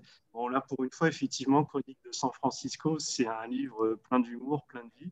Et, voilà. et je réfute d'ailleurs l'idée que nos Teach soient tristes. Ils, ils, sont parfois sur des sujets un peu, un peu difficiles, mais ils ne sont pas forcément Ils sont surtout sur des sujets réels. Euh, si la vie est triste, euh, il y aura des sujets tristes. Donc, euh, je trouve ça plutôt légitime. C'est vrai que je le trouvais un petit peu en dehors de la ligne, de la ligne par rapport justement à cela, par rapport notamment au fait que ce soit déjà adapté d'un roman, ce qui n'est pas forcément souvent le cas chez vous. Euh, mais également sur le côté euh, moins, euh, comment dire, moins historique, même si évidemment ça, génère des, rapports sociaux et une évolution de société. J'ai trouvé ça comme un petit pas de côté et j'adore ça, bien sûr. Merci. Mais, Mais, mais, c'est bien parce qu'on sent aussi que Célina et vous, et toi Moïse, pardon, vous aviez eu un attrait pour les romans et que du coup, euh, vous avez adapté graphiquement euh, cela, donc je trouve ça plutôt attendrissant et, euh, émouvant de, voir une telle évolution voilà, de, jeunesse, entre guillemets, et d'adapter ça en, graphique. je, trouve ça, je trouve ça beau, en fait. Je trouve que c'est une belle histoire. Merci. On, a envie de faire d'autres pas de côté comme ça. On se pose des questions en ce moment sur des évolutions Steinkiss pour, pour amener aussi d'autres choses. Donc, voilà, on, arrivera dans les prochains mois ou prochaines années, mais on, a d'autres envies comme ça. Je peux vous dire qu'un des grands plaisirs euh, de, notre vie euh, ça a été lorsqu'on a reçu euh, la vidéo d'Armistead Maupin qui nous disait tout le bien qu'il pensait euh, de la bande dessinée. Ça a été, voilà, c'est le, genre de plaisir qu'on aime bien aussi dans nos métiers. voilà, le retour du, du, travail réalisé et le plaisir de voir que ça plaît à l'auteur d'origine. Et à ce point-là, c'était très agréable. On imagine. Maël Et on espère surtout que ça va plaire euh, énormément aux lecteurs maintenant. C'est quand même aussi le projet principal. Maël, il faut que tu actives le micro. On va y arriver, Maël. c'est bon, super, on t'entend. Ah, cool. C'est la première fois que j'utilise Zoom, donc euh, voilà, je débarque un peu. Ben, merci déjà pour euh, toute la présentation, parce que j'ai appris énormément de choses. J'ai pris pas mal de notes parce que je travaille en bibliothèque et euh, il y a pas mal de BD pour lesquels je vais voir pour qu'on puisse les prendre. Alors moi, j'aurais une question, enfin deux questions. Tout d'abord, euh, bah là, c'est le confinement. Je voulais savoir si les publications sont pas tenues ou euh, il y en a certaines qui vont être décalées à plus tard, à décembre, à janvier. Et après, euh, une autre question, c'est comment se déroule votre travail pendant le confinement? Très bien. Alors, sur la, la, première question, pour ce qui est de Chenkis, en fait, nos deux derniers titres de l'année sortaient début novembre. Donc, c'était justement les chroniques de San Francisco dont on vient de parler. Et puis, un autre titre aussi très chouette par une, jeune auteure absolument brillante qui s'appelle Chloé Vary, qui avait fait déjà chez Stenkis il y a trois ans euh, Conduite interdite et qui vient de, publier chez nous euh, Beethoven sur scène, où en fait, elle, raconte euh, un an un peu de, partage qu'elle a eu avec un orchestre basé Boulogne-Billancourt, vous savez, dans ce nouveau lieu où il y a des, concerts. Et euh, donc, elle a été en contact avec euh, l'orchestre euh, de Laurence Equilbé, qui est une des rares grandes, des rares femmes chefs d'orchestre, donc une grande femme chef d'orchestre au passage. Et, donc, elle raconte du coup, à travers ce lien, la relation qu'elle a développée, une sorte de relation intime avec l'œuvre de Beethoven. C'est vachement intéressant parce que c'est une fille qui vient pas du tout de cet univers musical-là. Hein plutôt euh, de, l'univers de la musique euh, plutôt euh, urbaine, comme on dit. Et, d'ailleurs, à l'intérieur de l'ouvrage, elle intègre des sortes de, poèmes qu'elle a écrits qui sont vachement, vachement bien. Et voilà, donc c'est une œuvre très étonnante, très surprenante qu'on vient de sortir début novembre et que je, vous conseille aussi dans un registre encore très différent de, ce dont on vient de se parler jusqu'à présent. Alors, donc, par chance, Steinkiss, euh, de ce point de vue-là, n'est pas touché, puisque les albums sont sortis euh, euh, tout début novembre et qu'à ce moment-là, tous les libraires acceptaient encore l'ensemble de la production éditoriale, ne serait-ce que pour pouvoir répondre aux demandes de, click and collect, qui est devenu un peu la norme. Alors, je dois dire qu'on était effectivement inquiet il y a 15 jours quand a été annoncé le confinement. Euh, l'inquiétude est moindre aujourd'hui, d'abord parce qu'on sent bien que l'ouverture se profile quand même de manière assez convaincante pour début décembre. Euh, donc, entre guillemets, on n'aura été euh, empêché qu'un mois. Ensuite, parce qu'effectivement, pour certains libraires, le click and collect est une vraie bonne réponse. pour certains, ça a permis de rattraper une bonne partie d'activité, pas tout, hein, mais une bonne partie. même si au final, on dit qu'en moyenne, ça représente 15-20% d'une activité normale. Pour nous, à cela s'ajoutent euh, les ventes euh, par e-commerce, hein, euh, Fnac.com, Cultura.com, et puis oui, Amazon malgré tout. et puis l'export, parce qu'à l'extérieur de la France, en Belgique, en Suisse, au Canada, les libraires n'ont pas eu besoin de fermer. Et donc, c'est environ 10% de notre activité. Donc, tout ça fait que, au final, novembre ne sera pas un mois si compliqué pour nous que ce qu'on aurait pu craindre. D'autres vous diront d'autres choses. Je pense que la BD est aussi un peu à part. On est dans une dynamique euh, qui fait qu'on euh, est moins touché peut-être d'autres types de segments. Et puis nous, on est pas mal sur la BD jeunesse, qui lors du premier confinement, on était sorti un peu mieux déjà que d'autres types de, BD. Voilà. Alors, est-ce qu'on a eu des reports sur Steinkiss Du coup, euh, non. Après, on a eu deux, trois titres qui ont eu du retard, mais sans rapport forcément avec le, premier ou le deuxième confinement parfois, les auteurs nous disent oui, à cause du confinement, j'ai moins bossé. Alors là, on ne comprend pas toujours parce que de toute façon, les auteurs travaillent de chez eux. Donc, l'excuse n'était pas évidente à, saisir. Mais bon, c'est pas grave. On est sur des ouvrages qui sont parfois complexes et, on entend, euh, même si on ne devrait pas le dire, que nos auteurs peuvent avoir parfois euh, besoin de plus de temps euh, que ce qui était prévu au contrat. Donc, on a par exemple un titre, une autre adaptation de roman qui s'appelle Overlaine de Jean Telet euh, qui est un super roman. On a reçu, aussi, euh, qu'on a reçu justement il y a 2-3 semaines. Ah, euh, donc on, est ravis, on est ravis que, que Overland sorte chez vous. Voilà, donc Overland sortira chez nous. Il devait sortir en novembre, bah, il sortira un peu plus tard, mais ça va être un très très bel ouvrage adapté. Voilà, et puis voilà, donc comment on travaille En fait, on est très actif encore parce que de toute façon, les titres qui sont sortis entre septembre et tout début novembre, bah, il faut qu'on les accompagne, mais on les accompagne autrement. Donc, on les accompagne euh, travaillant beaucoup sur les réseaux sociaux, et c'est là où évidemment euh, notre rôle est essentiel par les temps qui courent. Euh, on les travaille aussi par un lien avec les libraires, en les informant, les leur donnant le plus d'informations possible pour les aider eux-mêmes à orienter les lecteurs. voilà, parce que certains libraires, au-delà du click and collect, essaye d'avoir quand même encore un rôle de, conseil direct aux, acheteurs. Et puis, euh, on a un travail aussi vers les médias, évidemment, euh, vers les journalistes importants pour pouvoir euh, les inciter à, parler de nos ouvrages. Donc, l'équipe est très mobilisée, que ce soit l'équipe promo, marketing, que ce soit l'équipe éditoriale, parce que bah, les livres, vont continuer à sortir en janvier, le dire en mars. Donc voilà, on est, on est très très peu axé sur le chômage technique on a mis un petit en place à raison, euh, pour l'instant, de deux jours sur trois semaines. Donc euh, voilà, on n'est pas très, on a quand même beaucoup de boulot. finalement, on veut rester très mobilisé et, très actif. on travaille essentiellement à distance, même si certains, euh, moi j'habite à 300 mètres du bureau, donc c'est pas compliqué pour moi, mais il y en a certains qui en ont marre de rester chez eux et ils sont bienvenus s'ils veulent avant de, passer la parole à Laura et Annie Rose, on a pour euh, habitude de faire une petite photo de groupe. Euh, donc voilà, préparez-vous pour la petite photo de groupe. Pour ceux qui ont des albums, mettez-les en avant. C'est merveilleux. Parfait. 3, 2, 1. Ok, super. Parfait, merci.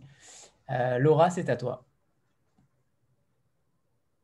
Oui, bonsoir. Donc déjà, merci pour cette rencontre. Ça fait deux ans que j'ai la chance de vous suivre assidûment grâce à Lucie, que je remercie également du coup euh, par la même occasion. Euh, oui, et d'ailleurs, je rebondis sur conduite interdite dont vous parliez, hein. une des recommandations dont je parlerai tout à l'heure aussi hein, dans le groupe, voilà. Et surtout, euh, moi j'avais une autre question. Il y a quelques années, vous aviez sorti, vous voyez cet ouvrage-là. Voilà, donc c'est plutôt porté sur la photographie. Est-ce que vous allez justement ressortir d'autres ouvrages liés à la photographie? Je ne sais pas si vous avez pu voir les autres. Celui-là est, exceptionnel. Je l'ai lu aussi. Ah non, mais incroyable. je, sais que je, suis absolument fan de, cet ouvrage. Voilà, c'est un livre de chevet. Donc, savoir si vous allez encore faire des ouvrages en lien avec la photographie. Voilà. Alors, euh, bon, je me suis fait plaisir parce que j'adore la photographie. Je vais beaucoup dans les expos photos et euh, j'avais découvert, euh, ça va faire un peu chic, j'avais découvert cette exposition un jour dans un musée à Los Angeles et euh, je m'étais dit, mais, c'est fou, ce photographe, je ne connais pas bien son travail et tout, alors que c'est un photographe qui a été chez Magnum. Et, euh, voilà, et il avait eu le livre qui a été publié là, c'est un livre qui a été publié du coup aux États-Unis à l'occasion d'une exposition que j'avais visitée, je crois, non, bien avant, pardon. Et, du coup, euh, voilà, je m'étais dit, ce livre, il faut que je le, publie s'il n'est pas sorti en France. Et ça a pris un peu de temps, mais à la fin, on y est, on y est arrivé. Et voilà. Donc, Bon, après, le, livre photo, malheureusement, c'est très compliqué euh, aujourd'hui euh, à proposer en librairie. Euh, les, acheteurs sont très, très peu nombreux. Et en général, ça fonctionne quand il y a une exposition en France qui est reliée. J'avais l'espoir que la publication du livre stimule une exposition en, France, mais ça ne s'est pas fait. Voilà. Mais j'ai aucun regret. Je suis très content de l'avoir fait. Et en plus, on a rencontré avec Céline, on a accueilli à Paris la femme du photographe qui nous a raconté un tas d'anecdotes pendant deux heures. Ça a été un vrai régal. rien que pour ça, je suis content d'avoir publié le mm. livre et je suis très heureux d'entendre qu'il vous a plu aussi. Et voilà, donc vous faites partie des Happy Few, mais c'est bien. N'hésitez pas à en parler autour de vous pour le. Ah bah, je n'hésiterai pas, oui, il est magnifique en tout cas, je ne m'en lasse pas. Donc c'était pour savoir si vous aviez d'autres choses aussi merveilleuses à sortir, mais voilà, en tout cas. Pas, c'est pas notre projet, euh, voilà, peut-être qu'un jour euh, je ferai que des livres dans une autre maison aussi, euh, mais, mais, pour l'instant, c'est pas encore. On aurait envie de passer notre temps à publier des centaines d'ouvrages. Hein, mais... Oui, c'est sûr. Bah, merci en tout cas. Merci. Par rapport à ces, à ces ouvrages photos, euh, justement, euh, Noël approche. Euh, est-ce que vous avez prévu de faire des, des sortes d'intégrales, de coffrets? Est-ce que c'est dans vos habitudes, justement, de, de, publier aussi des beaux livres à offrir? Même si Alors, la tendance est particulière, mais... Alors, on a un coffret qui sort justement là cette semaine, coffret autour de, des petits traités d'écologie d'Alessandro Pinocchi. Donc là, il sera en librairie euh, accessible en click and collect avec les deux premiers tomes dedans et un espace pour mettre le troisième tome pour ceux qui, qui, l'ont déjà. Voilà. Et sinon, on a parfois, il nous arrive de, publier une édition de luxe en même temps qu'une édition standard.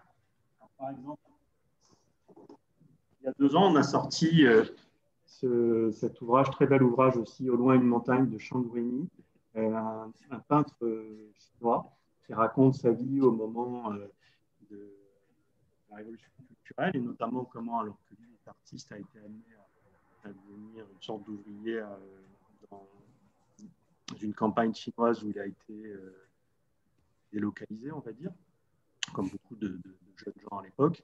Et euh, voilà. Et donc il y avait une édition classique, et puis on a fait l'édition de luxe en même temps. On a vendu quasiment autant d'éditions de luxe que d'éditions classiques, ce qui était assez sympa. voilà. Donc l'édition classique, elle était à 20 euros, l'édition de luxe à une trentaine d'euros. Et euh, regardez à l'intérieur, oui, on l'a fait parce que c'est vraiment un, super travail artistique. Euh, ça, c'est l'édition de luxe? Ça, Alors l'édition de luxe, en fait, elle se distingue de l'édition standard par euh, une couverture euh, différente, une fabrication un peu différente. Et surtout, il y avait des, des, espèces de cadeaux à l'intérieur, des tirés à part. Euh, qui venait enrichir l'édition. Hein, c'est ça, je ne dis pas de bêtises, Oui, il y avait deux, deux, euh, au format, enfin quasiment des formats A4, euh, de, une belle impression sur un joli papier créa. D'accord. Annie Rose? Bonsoir. Alors, je dois vous avouer que moi, je ne suis pas une lectrice de bande dessinée. Et je vous ai découvert avec la collection Inkipit, que j'aimais beaucoup. Ah, c'était vous C'était elle. C'était moi. Donc moi, je la regrette beaucoup, cette collection que j'aimais bien. Euh, comme justement, je connais très peu votre catalogue bande dessinée, est-ce que vous pourriez me conseiller un titre, euh, peut-être paru cette année, pour réduire un peu le choix, euh, qui pourrait me convaincre de lire plus de BD Qu'est-ce que vous aimez lire habituellement? Alors, je suis pas, je connais très peu la BD documentaire en fait. C'est quelque chose qui m'intéresse, mais euh, sur lequel je ne me suis pas encore penchée. Et j'avoue que ça m'interroge. Donc, s'il y en avait une en particulier, je serais preneuse. Fallujah, peut-être? Qu'est-ce que tu en penses, Célina? Oui, ouais, Fallujah, c'est un bon, c'est un bon moyen d'entrer dans la BD documentaire. Euh, effectivement. Mais alors, Fallujah, c'est terrifiant. Hein. Donc, je ne sais pas si vous aimez les choses un peu terrifiantes parce que ça parle euh, effectivement euh, de choses très très dures qui se sont passées dans cette ville, euh, qui est la ville natale de l'auteur euh, au début des, années 2000, au moment de la, guerre. Et voilà, ça, moi j'ai appris des choses que je n'avais pas du tout identifiées. Et, voilà. Mais alors, je ne sais pas si ça peut vous aider, mais ma femme qui lit quasiment très très peu de bandes dessinées a lu celui-là et m'a dit c'est génial. C'est un argument comme un autre. J'aimerais beaucoup qu'on parle, euh, Moïse et Célina, du temps des humbles. Euh, ça me paraît une œuvre assez euh, colossale, ne serait-ce que par le format et par l'histoire, mais j'aimerais véritablement qu'on parle de cette histoire et, de ces deux auteurs, Alain et, Désiré Frappier. je pense qu'ils méritent qu'on s'attarde sur eux c'est des auteurs très attachants. Euh, voilà, ils, ont une grande exigence, mais ils ont raison de l'avoir. Euh, on est très heureux de les accompagner. je crois que c'est une tu, tu seras encore mieux en parler que moi. Euh, oui, bah, tout à l'heure, on parlait de, des différents projets, de la façon dont ils arrivent. Là, c'est des auteurs qu'on est allé chercher parce que leur, travail nous intéressait. Euh, et euh, ils sont euh, ils travaillaient sur plusieurs projets, dont un sur le Chili parce qu'ils venaient de rencontrer quelqu'un qui, qui, leur parlait de, sa vie de, militant et puis après de, de réfugié chilien. Et voilà, ça devait être un, livre. Et puis finalement, il y en a plusieurs, euh, et certainement trois. Et Le Temps des Humbles est le deuxième, euh, le deuxième euh, volet de, cette histoire du Chili. Ils ne parlaient pas espagnol, ils n'avaient pas de liens familiaux, personnels avec le Chili, et c'est une rencontre voilà, avec un pays, un peuple, d'abord par les, par les réfugiés en France, en Belgique, et puis à travers des voyages qu'ils ont fait là-bas. C'est vraiment une, une histoire, une histoire d'amour avec un pays et un peuple dont il raconte l'histoire comme, comme personne parce qu'elle n'avait jamais été retranscrite comme ça. Enfin, là encore, ça aurait pu être, si vous avez envie de, de vous plonger dans l'histoire du Chili, il va falloir que je vous abandonne juste une seconde, j'ai plus de batterie.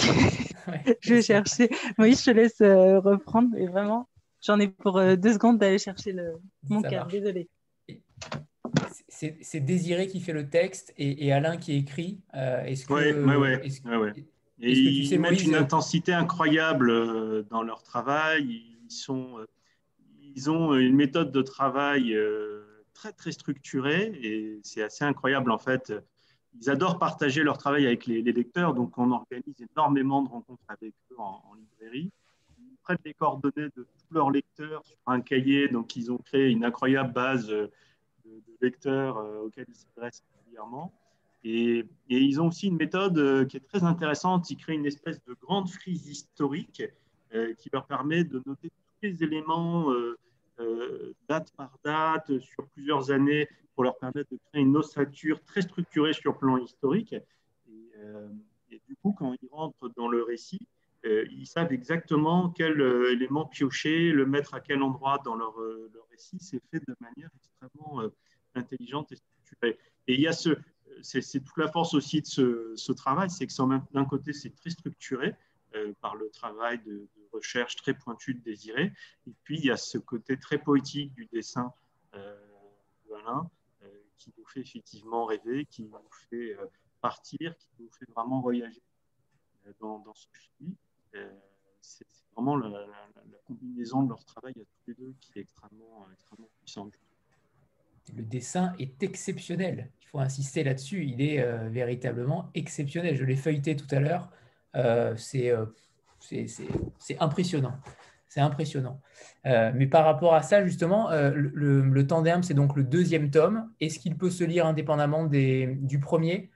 Oui, sans problème. Les, deux racontent deux histoires différentes. Au départ, leur projet était de raconter la suite de l'histoire du, premier récit l'homme qui a vécu le premier récit, donc c'est euh, d'ailleurs très émouvant parce que quand le livre est sorti en France, le premier, là où se termine la Terre, ils ont organisé une grande rencontre à la maison de l'Amérique latine euh, qui se situe au Saint-Germain à Paris. Et il y avait 150 euh, personnes, dont beaucoup étaient soit eux-mêmes des Chiliens exilés en France, soit des, enfants ou petits-enfants de Chiliens exilés. Et tous venaient parce qu'il disait euh, plusieurs choses. D'abord, il disait l'histoire de cet homme qui lui-même était présent à l'occasion de cette rencontre. Euh, c'est notre histoire à nous tous. Et en fait, on vous remercie, donc, on fera pied de raconter cette histoire parce qu'au Chili, c'est une histoire sur laquelle il y a une chape de plomb. Et, donc, cette histoire n'est pas assez partagée, n'est pas assez connue. Et il faut que ce soit un éditeur français qui, porte cette histoire et surtout des auteurs français. Euh, voilà. Et d'ailleurs, la grande fierté des frappiers, c'est que ouvrages soient repris au Chili, sont imprimés par, euh, par un éditeur très important euh, là-bas. Et alors, euh, donc les deux se lisent totalement indépendamment parce que malheureusement, l'homme qui est au centre du premier récit a vécu des choses tellement dures dans la, deuxième partie de sa vie qu'il ne s'est pas vu finalement continuer dans cette histoire-là, dans ce partage de sa vie avec les frappiers donc, ils ont choisi une autre femme, témoin, qui raconte, euh, elle, du coup, euh, la manière dont elle a vécu euh, les années Allende, et puis malheureusement, la chute d'Allende et l'arrivée de, Pinochet. Donc, là, c'est encore un récit assez dramatique, mais, d'une puissance, d'un souffle assez, assez incroyable. Et, et peut-être un dernier album dont on n'a pas parlé tout à l'heure, c'est Ils ont tué Léo Franck. Euh, album euh, particulièrement euh, puissant et, fort sur une histoire qu'on ne connaît pas forcément. Est-ce qu'on peut parler de, de, cet album-là, de cette rencontre entre Xavier Bétaucourt et Olivier Perret? Et comment travaillent-ils ensemble? Ouais. ouais bah, ça me fait plaisir que vous en parliez. Moi, c'est un livre que j'aime beaucoup et, et qui n'a pas forcément voilà, eu la, la carrière, en tout cas pour l'instant, qui, mériterait. Euh, bah, Xavier, c'était. Euh, on a maintenant fait plusieurs projets ensemble. il m'a pitché l'histoire dans un petit coin du stand à Angoulême en me disant voilà euh, on est au début du XXe siècle. Euh, il y a une jeune femme, enfin une jeune fille même parce qu'elle a 14 ans, qui est retrouvée assassinée euh, dans une usine. Il y a deux suspects, un, noir analphabète et le patron de l'usine qui vient du, nord des États-Unis et qui est juif. À ton avis, lequel a été lynché? Et voilà comment il a raconté l'histoire. Et évidemment. c'est ce qui a marqué sur la quatrième de couverture. Ouais, c'est ce qui a, c'est ouais, c'est tout l'intérêt de l'histoire, c'est plus complexe et euh, c'est très documenté parce qu'en fait, il y a un, jeune coursier euh, qui n'a pas été entendu à l'époque et, euh, et l'affaire a, été extrapolée par, par, par, la presse locale. Il y a un, un, procès qui n'est pas vraiment un procès. Ça permet de, de revenir sur bah, d'où vient le terme lynchage, de la loi de, Lynch. Et puis, effectivement, c'est euh, Léo Frank, donc le patron de, de l'usine qui a été euh, qui a été lynché, donc il n'a pas été jugé. En fait, il était sur le point d'être euh, acquitté et la, la population est allée l'enlever de, de, sa, de sa cellule pour, pour le lyncher. C'est et c'est terrifiant parce qu'au moment où, Xavier écrivait, il, y avait, il y avait des émeutes à Charlotte, par exemple, aux États-Unis, et, le discours ambiant était, faisait tellement écho à l'histoire qu'il racontait. Euh, donc ça, ça, a modifié un petit peu la fin. Euh, et effectivement, c'est très poignant. Et le travail de, Xavier, Xavier, c'est un ancien journaliste, donc euh, il, va farfouiller. Il y a beaucoup, beaucoup de documentation. Et il avait eu connaissance de cette histoire un peu par hasard en faisant des recherches sur un autre album qu'il faisait sur, euh, sur Pandy. Et, euh, et, voilà, et puis il est arrivé. Alors, il savait, c'est lui qui avait euh, proposé de travailler avec Olivier Perret, qui est un dessinateur qu'il connaissait. Et, voilà, donc on ne s'est pas. Interrogé longtemps, vous en doutez, quand on a une histoire comme ça qui arrive. Bien sûr. Est-ce qu'on peut peut-être parler euh, des, prochaines parutions? Je crois qu'en décembre, rien ne paraît. Euh, voilà, comme souvent d'ailleurs dans la maison euh, d'édition graphique. mais ce qui va sortir donc en janvier, donc si je suis bien le PowerPoint, on a Overlaine avec Jean Telet. Ouais, alors c'est le premier trimestre, là, les couvertures que vous avez, c'est pas c'est pas que janvier. Je vois les espionnes racontent ça, c'est janvier. Euh, c'est une adaptation en BD d'une web série euh, d'Arte euh, que je vous recommande vivement sur, bah, sur des parcours d'espionnes de, des histoires vraies. et c'est en fait c'est une journaliste qui a, effectué ces, ces rencontres, d'abord retranscrites dans un ouvrage de témoignages paru chez Robert Laffont, puis cette web série et euh, maintenant un, roman graphique qui, permet de, bah, de, raconter encore euh, d'autres choses, d'en dire plus que la web série, euh, donner d'autres détails, des choses plus personnelles que dans le, que dans le récit de, Robert Laffont. Et c'est incroyable. Enfin, c'est des histoires tellement incroyables et pourtant toutes vraies. Et, et, voilà, avec, avec que, des, que des femmes espionnes. Donc ça, ça, change un peu dans un style un peu roman photo un peu décalé. Euh, c'est très beau en plus d'être euh, passionnant et assez fascinant. Euh, qu'est-ce que vous avez d'autre? Ah bah, Je voudrais juste, je, voudrais juste préciser, juste préciser un truc, c'est que c'est notre première coédition avec Arte. Donc on est, on est heureux et c'est vrai que de plus en plus on est soit approché, soit là on a été approché en fait. Hein, c'est pas nous qui sommes allés chercher le, le projet, euh, et de même, on a été approché par la Cité des Sciences, avec qui on va développer un projet très intéressant dans, un an sur euh, le textile, euh, dans le cadre d'une grande exposition qui aura lieu chez eux. On, est en relation avec le Centre Pompidou, avec qui on a fait un premier titre autour des, cubistes et on aura un autre titre autour d'une grande peintre, une grande artiste américaine, Georgia O'Keeffe, rentrée prochaine dans le cadre d'une exposition qui a Pompidou aussi. Voilà, on aime bien, euh, on trouve ça intéressant aussi de s'associer avec des grandes institutions comme ça, le partage euh, du savoir très valorisant. Et, passionnant parce que, par exemple, quand on travaille avec le Centre Pompidou, avec l'Institut des sciences, on est en relation avec les commissaires d'exposition et ils amènent une grande valeur ajoutée aussi. Et la troisième BD, je ne me rappelle plus. Euh, je, crois que c'est Rouge Estampe, si je vois bien. Oui, c'est ça. Rouge Estampe, euh, parce que euh, c'est un ouvrage sur la, sur la commune de Paris, qui est une période historique mal connue, mal enseignée. et pourtant, tellement intéressante et là aussi qui fait tellement écho avec, avec la période contemporaine. Euh, donc au scénario, il y a Carole Trébor et son père Jean-Louis Robert, qui est un historien spécialiste de la, de la période, qui travaille d'ailleurs en, parallèle à un ouvrage collectif euh, qu'il dirige, un ouvrage très académique euh, pour le coup. parce que, parce que voilà, il y a une date anniversaire en mars prochain. Et là, le parti pris, c'est de raconter l'histoire de la commune de Paris à travers un, un polar euh, qui met en scène des, artistes et il y a une série de, de, meurtres un peu euh, très, euh, très mystérieux, inspirés d'estampes japonaises absolument effrayantes qui décrivent des, des crimes sanglants. Et, et, voilà, sur fond de, sur fond de commune. Alors, le, le polar n'est pas, un prétexte. Il y a une vraie, euh, tension. Ça, dit beaucoup de choses parce que c'était aussi une époque où on était très intéressé et assez euh, fasciné par la culture japonaise et euh, l'art japonais. voilà, donc en 110, 120 planches, on en apprend beaucoup sur la commune et sur, une époque.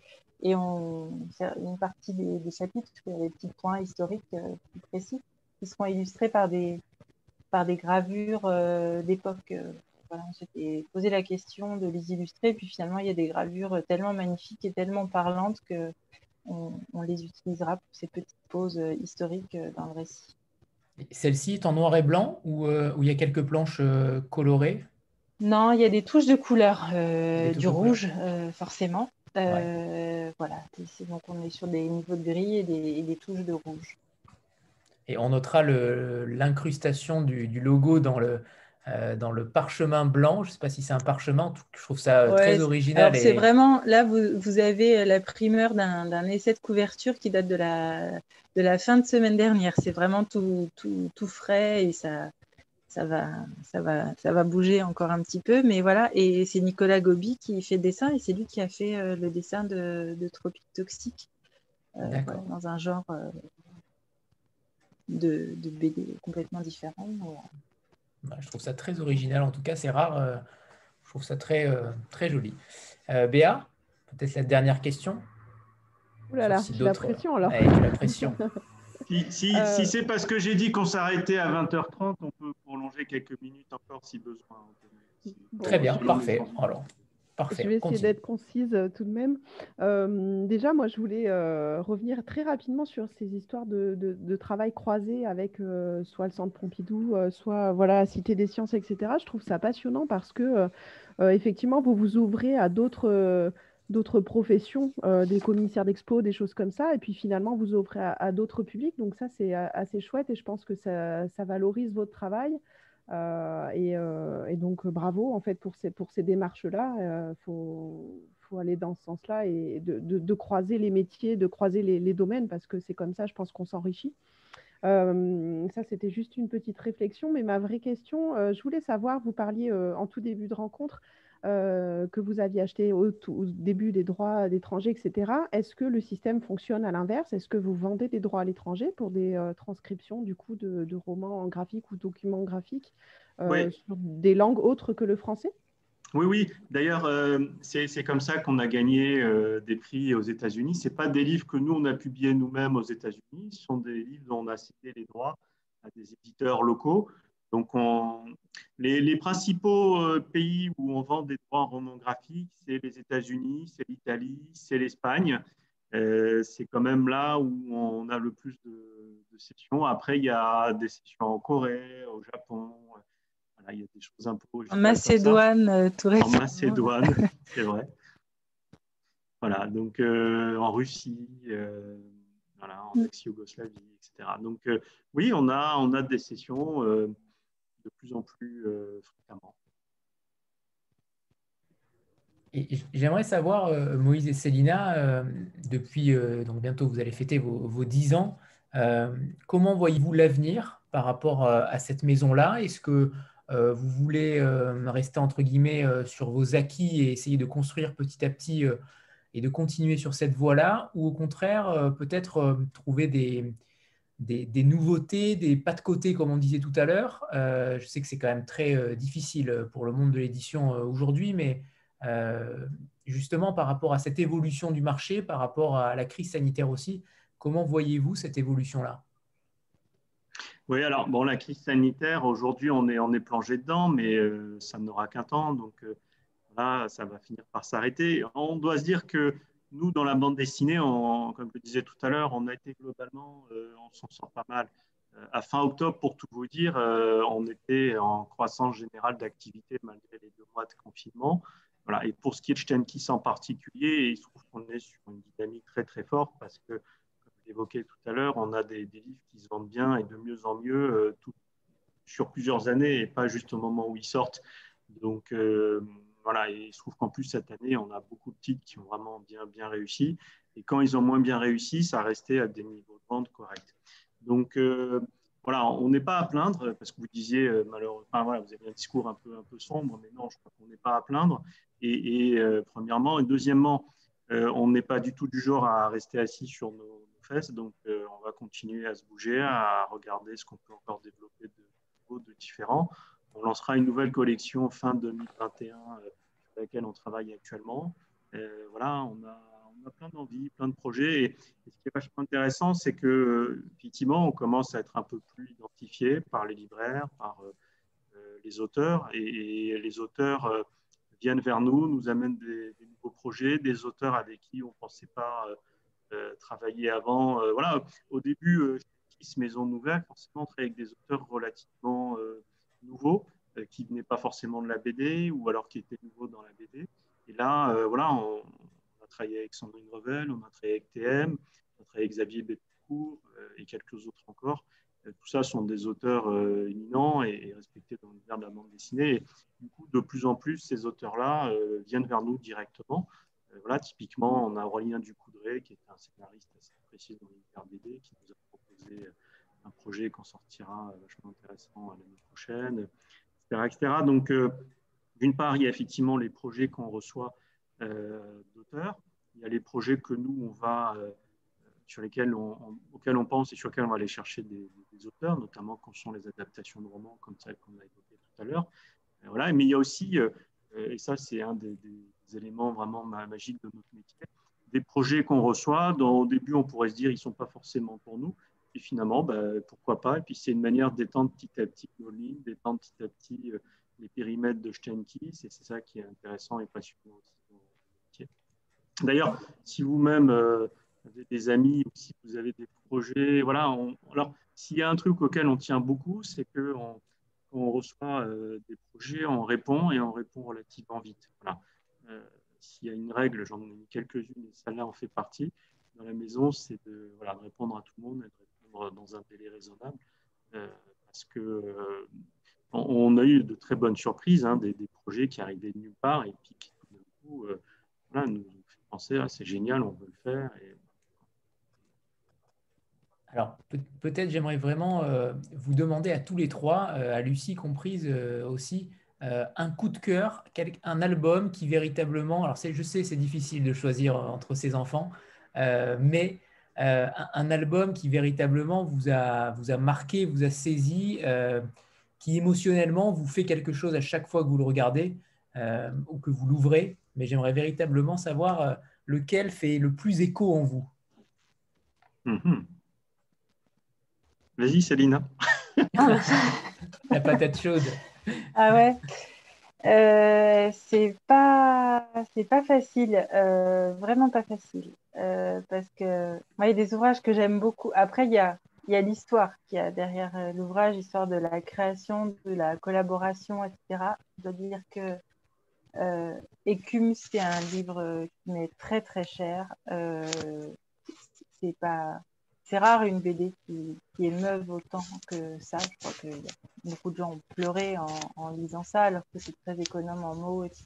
Et puis voilà, c'est une, relation particulière euh, avec les autrices. Euh, et c'est un livre qui m'est euh, qui m'est très cher. Après, bah forcément, il y a la relation avec les auteurs qui, qui fait que je suis pas du tout, suis pas du tout objective sur, les ouvrages. c'est pas possible, quoi. Donc évidemment, les livres avec les frappiers, les livres de, de coups ah, calcaire. Non, non on, avait dit qu'un seul. ah ben non, c'est pas possible. Pas possible. en tout cas, la mission est réussie. L'écume a été choisi. Mm. Lucie, on t'a pas vu, on t'a pas entendu. Lucie, il faut brancher ton micro. Vous m'entendez? Oui, on t'entend bien. Merci Lucie d'ailleurs. Alors moi, je fais partie des, des, personnes qui pleurent toujours en lisant Écume. Mais bon, comme ça a déjà été dit, euh, mm. je ne vais pas, vais pas copier, euh, copier Célina. Euh, un livre qui a été vraiment une des plus grandes surprises quand j'ai commencé à, lire, à lire les, livres de Stenkis, c'est Kilum, Rencontre avec les Zimbas.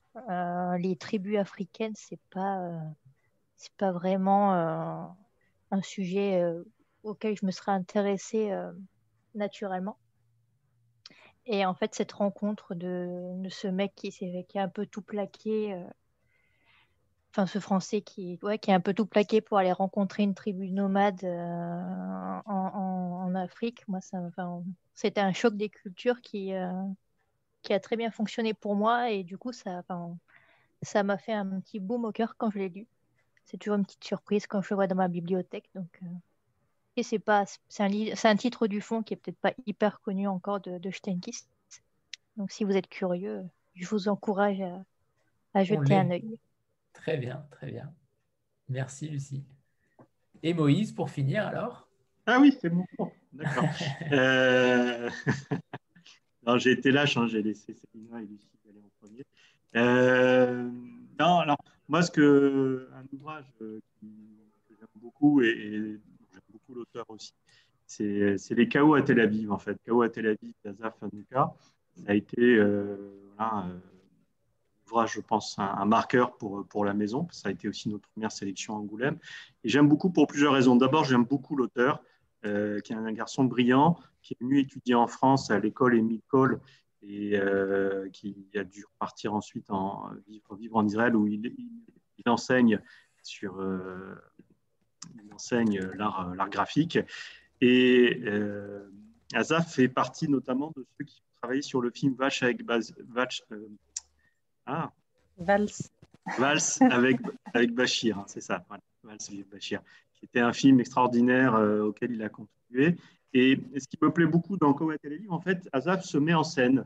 Mais il se met en scène de manière un peu, ça peut être parfois vraiment des épisodes du quotidien absolu, où il se fait aucun cadeau, il est, euh, il est euh, très critique vis-à-vis de lui-même, il est très euh, moqueur vis-à-vis de lui-même, c'est un humour très, très ironique, beaucoup de recul et distance sur lui. Il, met en scène sa petite famille, ses liens avec sa femme, ses liens avec ses enfants. lui, c'est vraiment l'anti-héros absolu. Quoi. En fait, c'est le mec, en, fait, si on le lit, on se dit, ah, le, pauvre, quoi. c'est vraiment un peu le pauvre. Mais en fait, il raconte ça avec beaucoup d'intelligence, avec beaucoup de finesse. Et, moi, j'ai malheureusement, dire ça parce que c'est un anti-héros. J'ai tendance à m'identifier du coup à tous ces épisodes de vie qu'il vit, à tous ces obstacles, toutes ces difficultés qui surmontent euh, parfois avec lâcheté, parfois avec courage. Et voilà, donc c'est un, il raconte sa vie au quotidien à Tel Aviv. Alors, il y a des choses qui sont du quotidien euh, auxquelles n'importe qui peut s'identifier. Et puis, il y a des choses qui sont propres évidemment à ce qui se passe dans ce pays. Et il le raconte, euh, je trouve, avec pas mal de, courage. Alors bon, il fait partie des, progressistes. Hein. voilà, et voilà, je trouve pas mal en phase avec lui. Et, euh, et voilà, et c'est un, c'est bourré d'intelligence, c'est graphiquement euh, extrêmement euh, audacieux, pas pour rien qu'il a reçu des prix qu'il a niveau international et qu'il a été sélectionné à Angoulême. Et voilà, c'est un garçon dont je pense toute la qualité et tout le mérite va apparaître aux yeux des lecteurs français qu'on va sortir son titre avec Roberto Saviano. C'est pour ça que j'ai hâte de le proposer. Voilà. Mais en attendant, je vous conseille, lisez Chaos à Tel Aviv et vous m'en direz des nouvelles. Que vous aimiez ou pas, je veux bien que vous m'en disiez un mot. Parfait, parfait. Trois choix totalement différents, mais c'est à l'image aussi de la maison. Et ça, c'est merveilleux. il, est, il est temps de, de, vous remercier tous les trois infiniment. et Lucie, qui a pu permettre aussi ce, ce lien avec vous deux. merci Lucie, merci pour, pour ça et pour cette rencontre parce que euh, c'était passionnant. On, reçoit peu souvent euh, des maisons d'édition euh, graphiques et c'est bien dommage.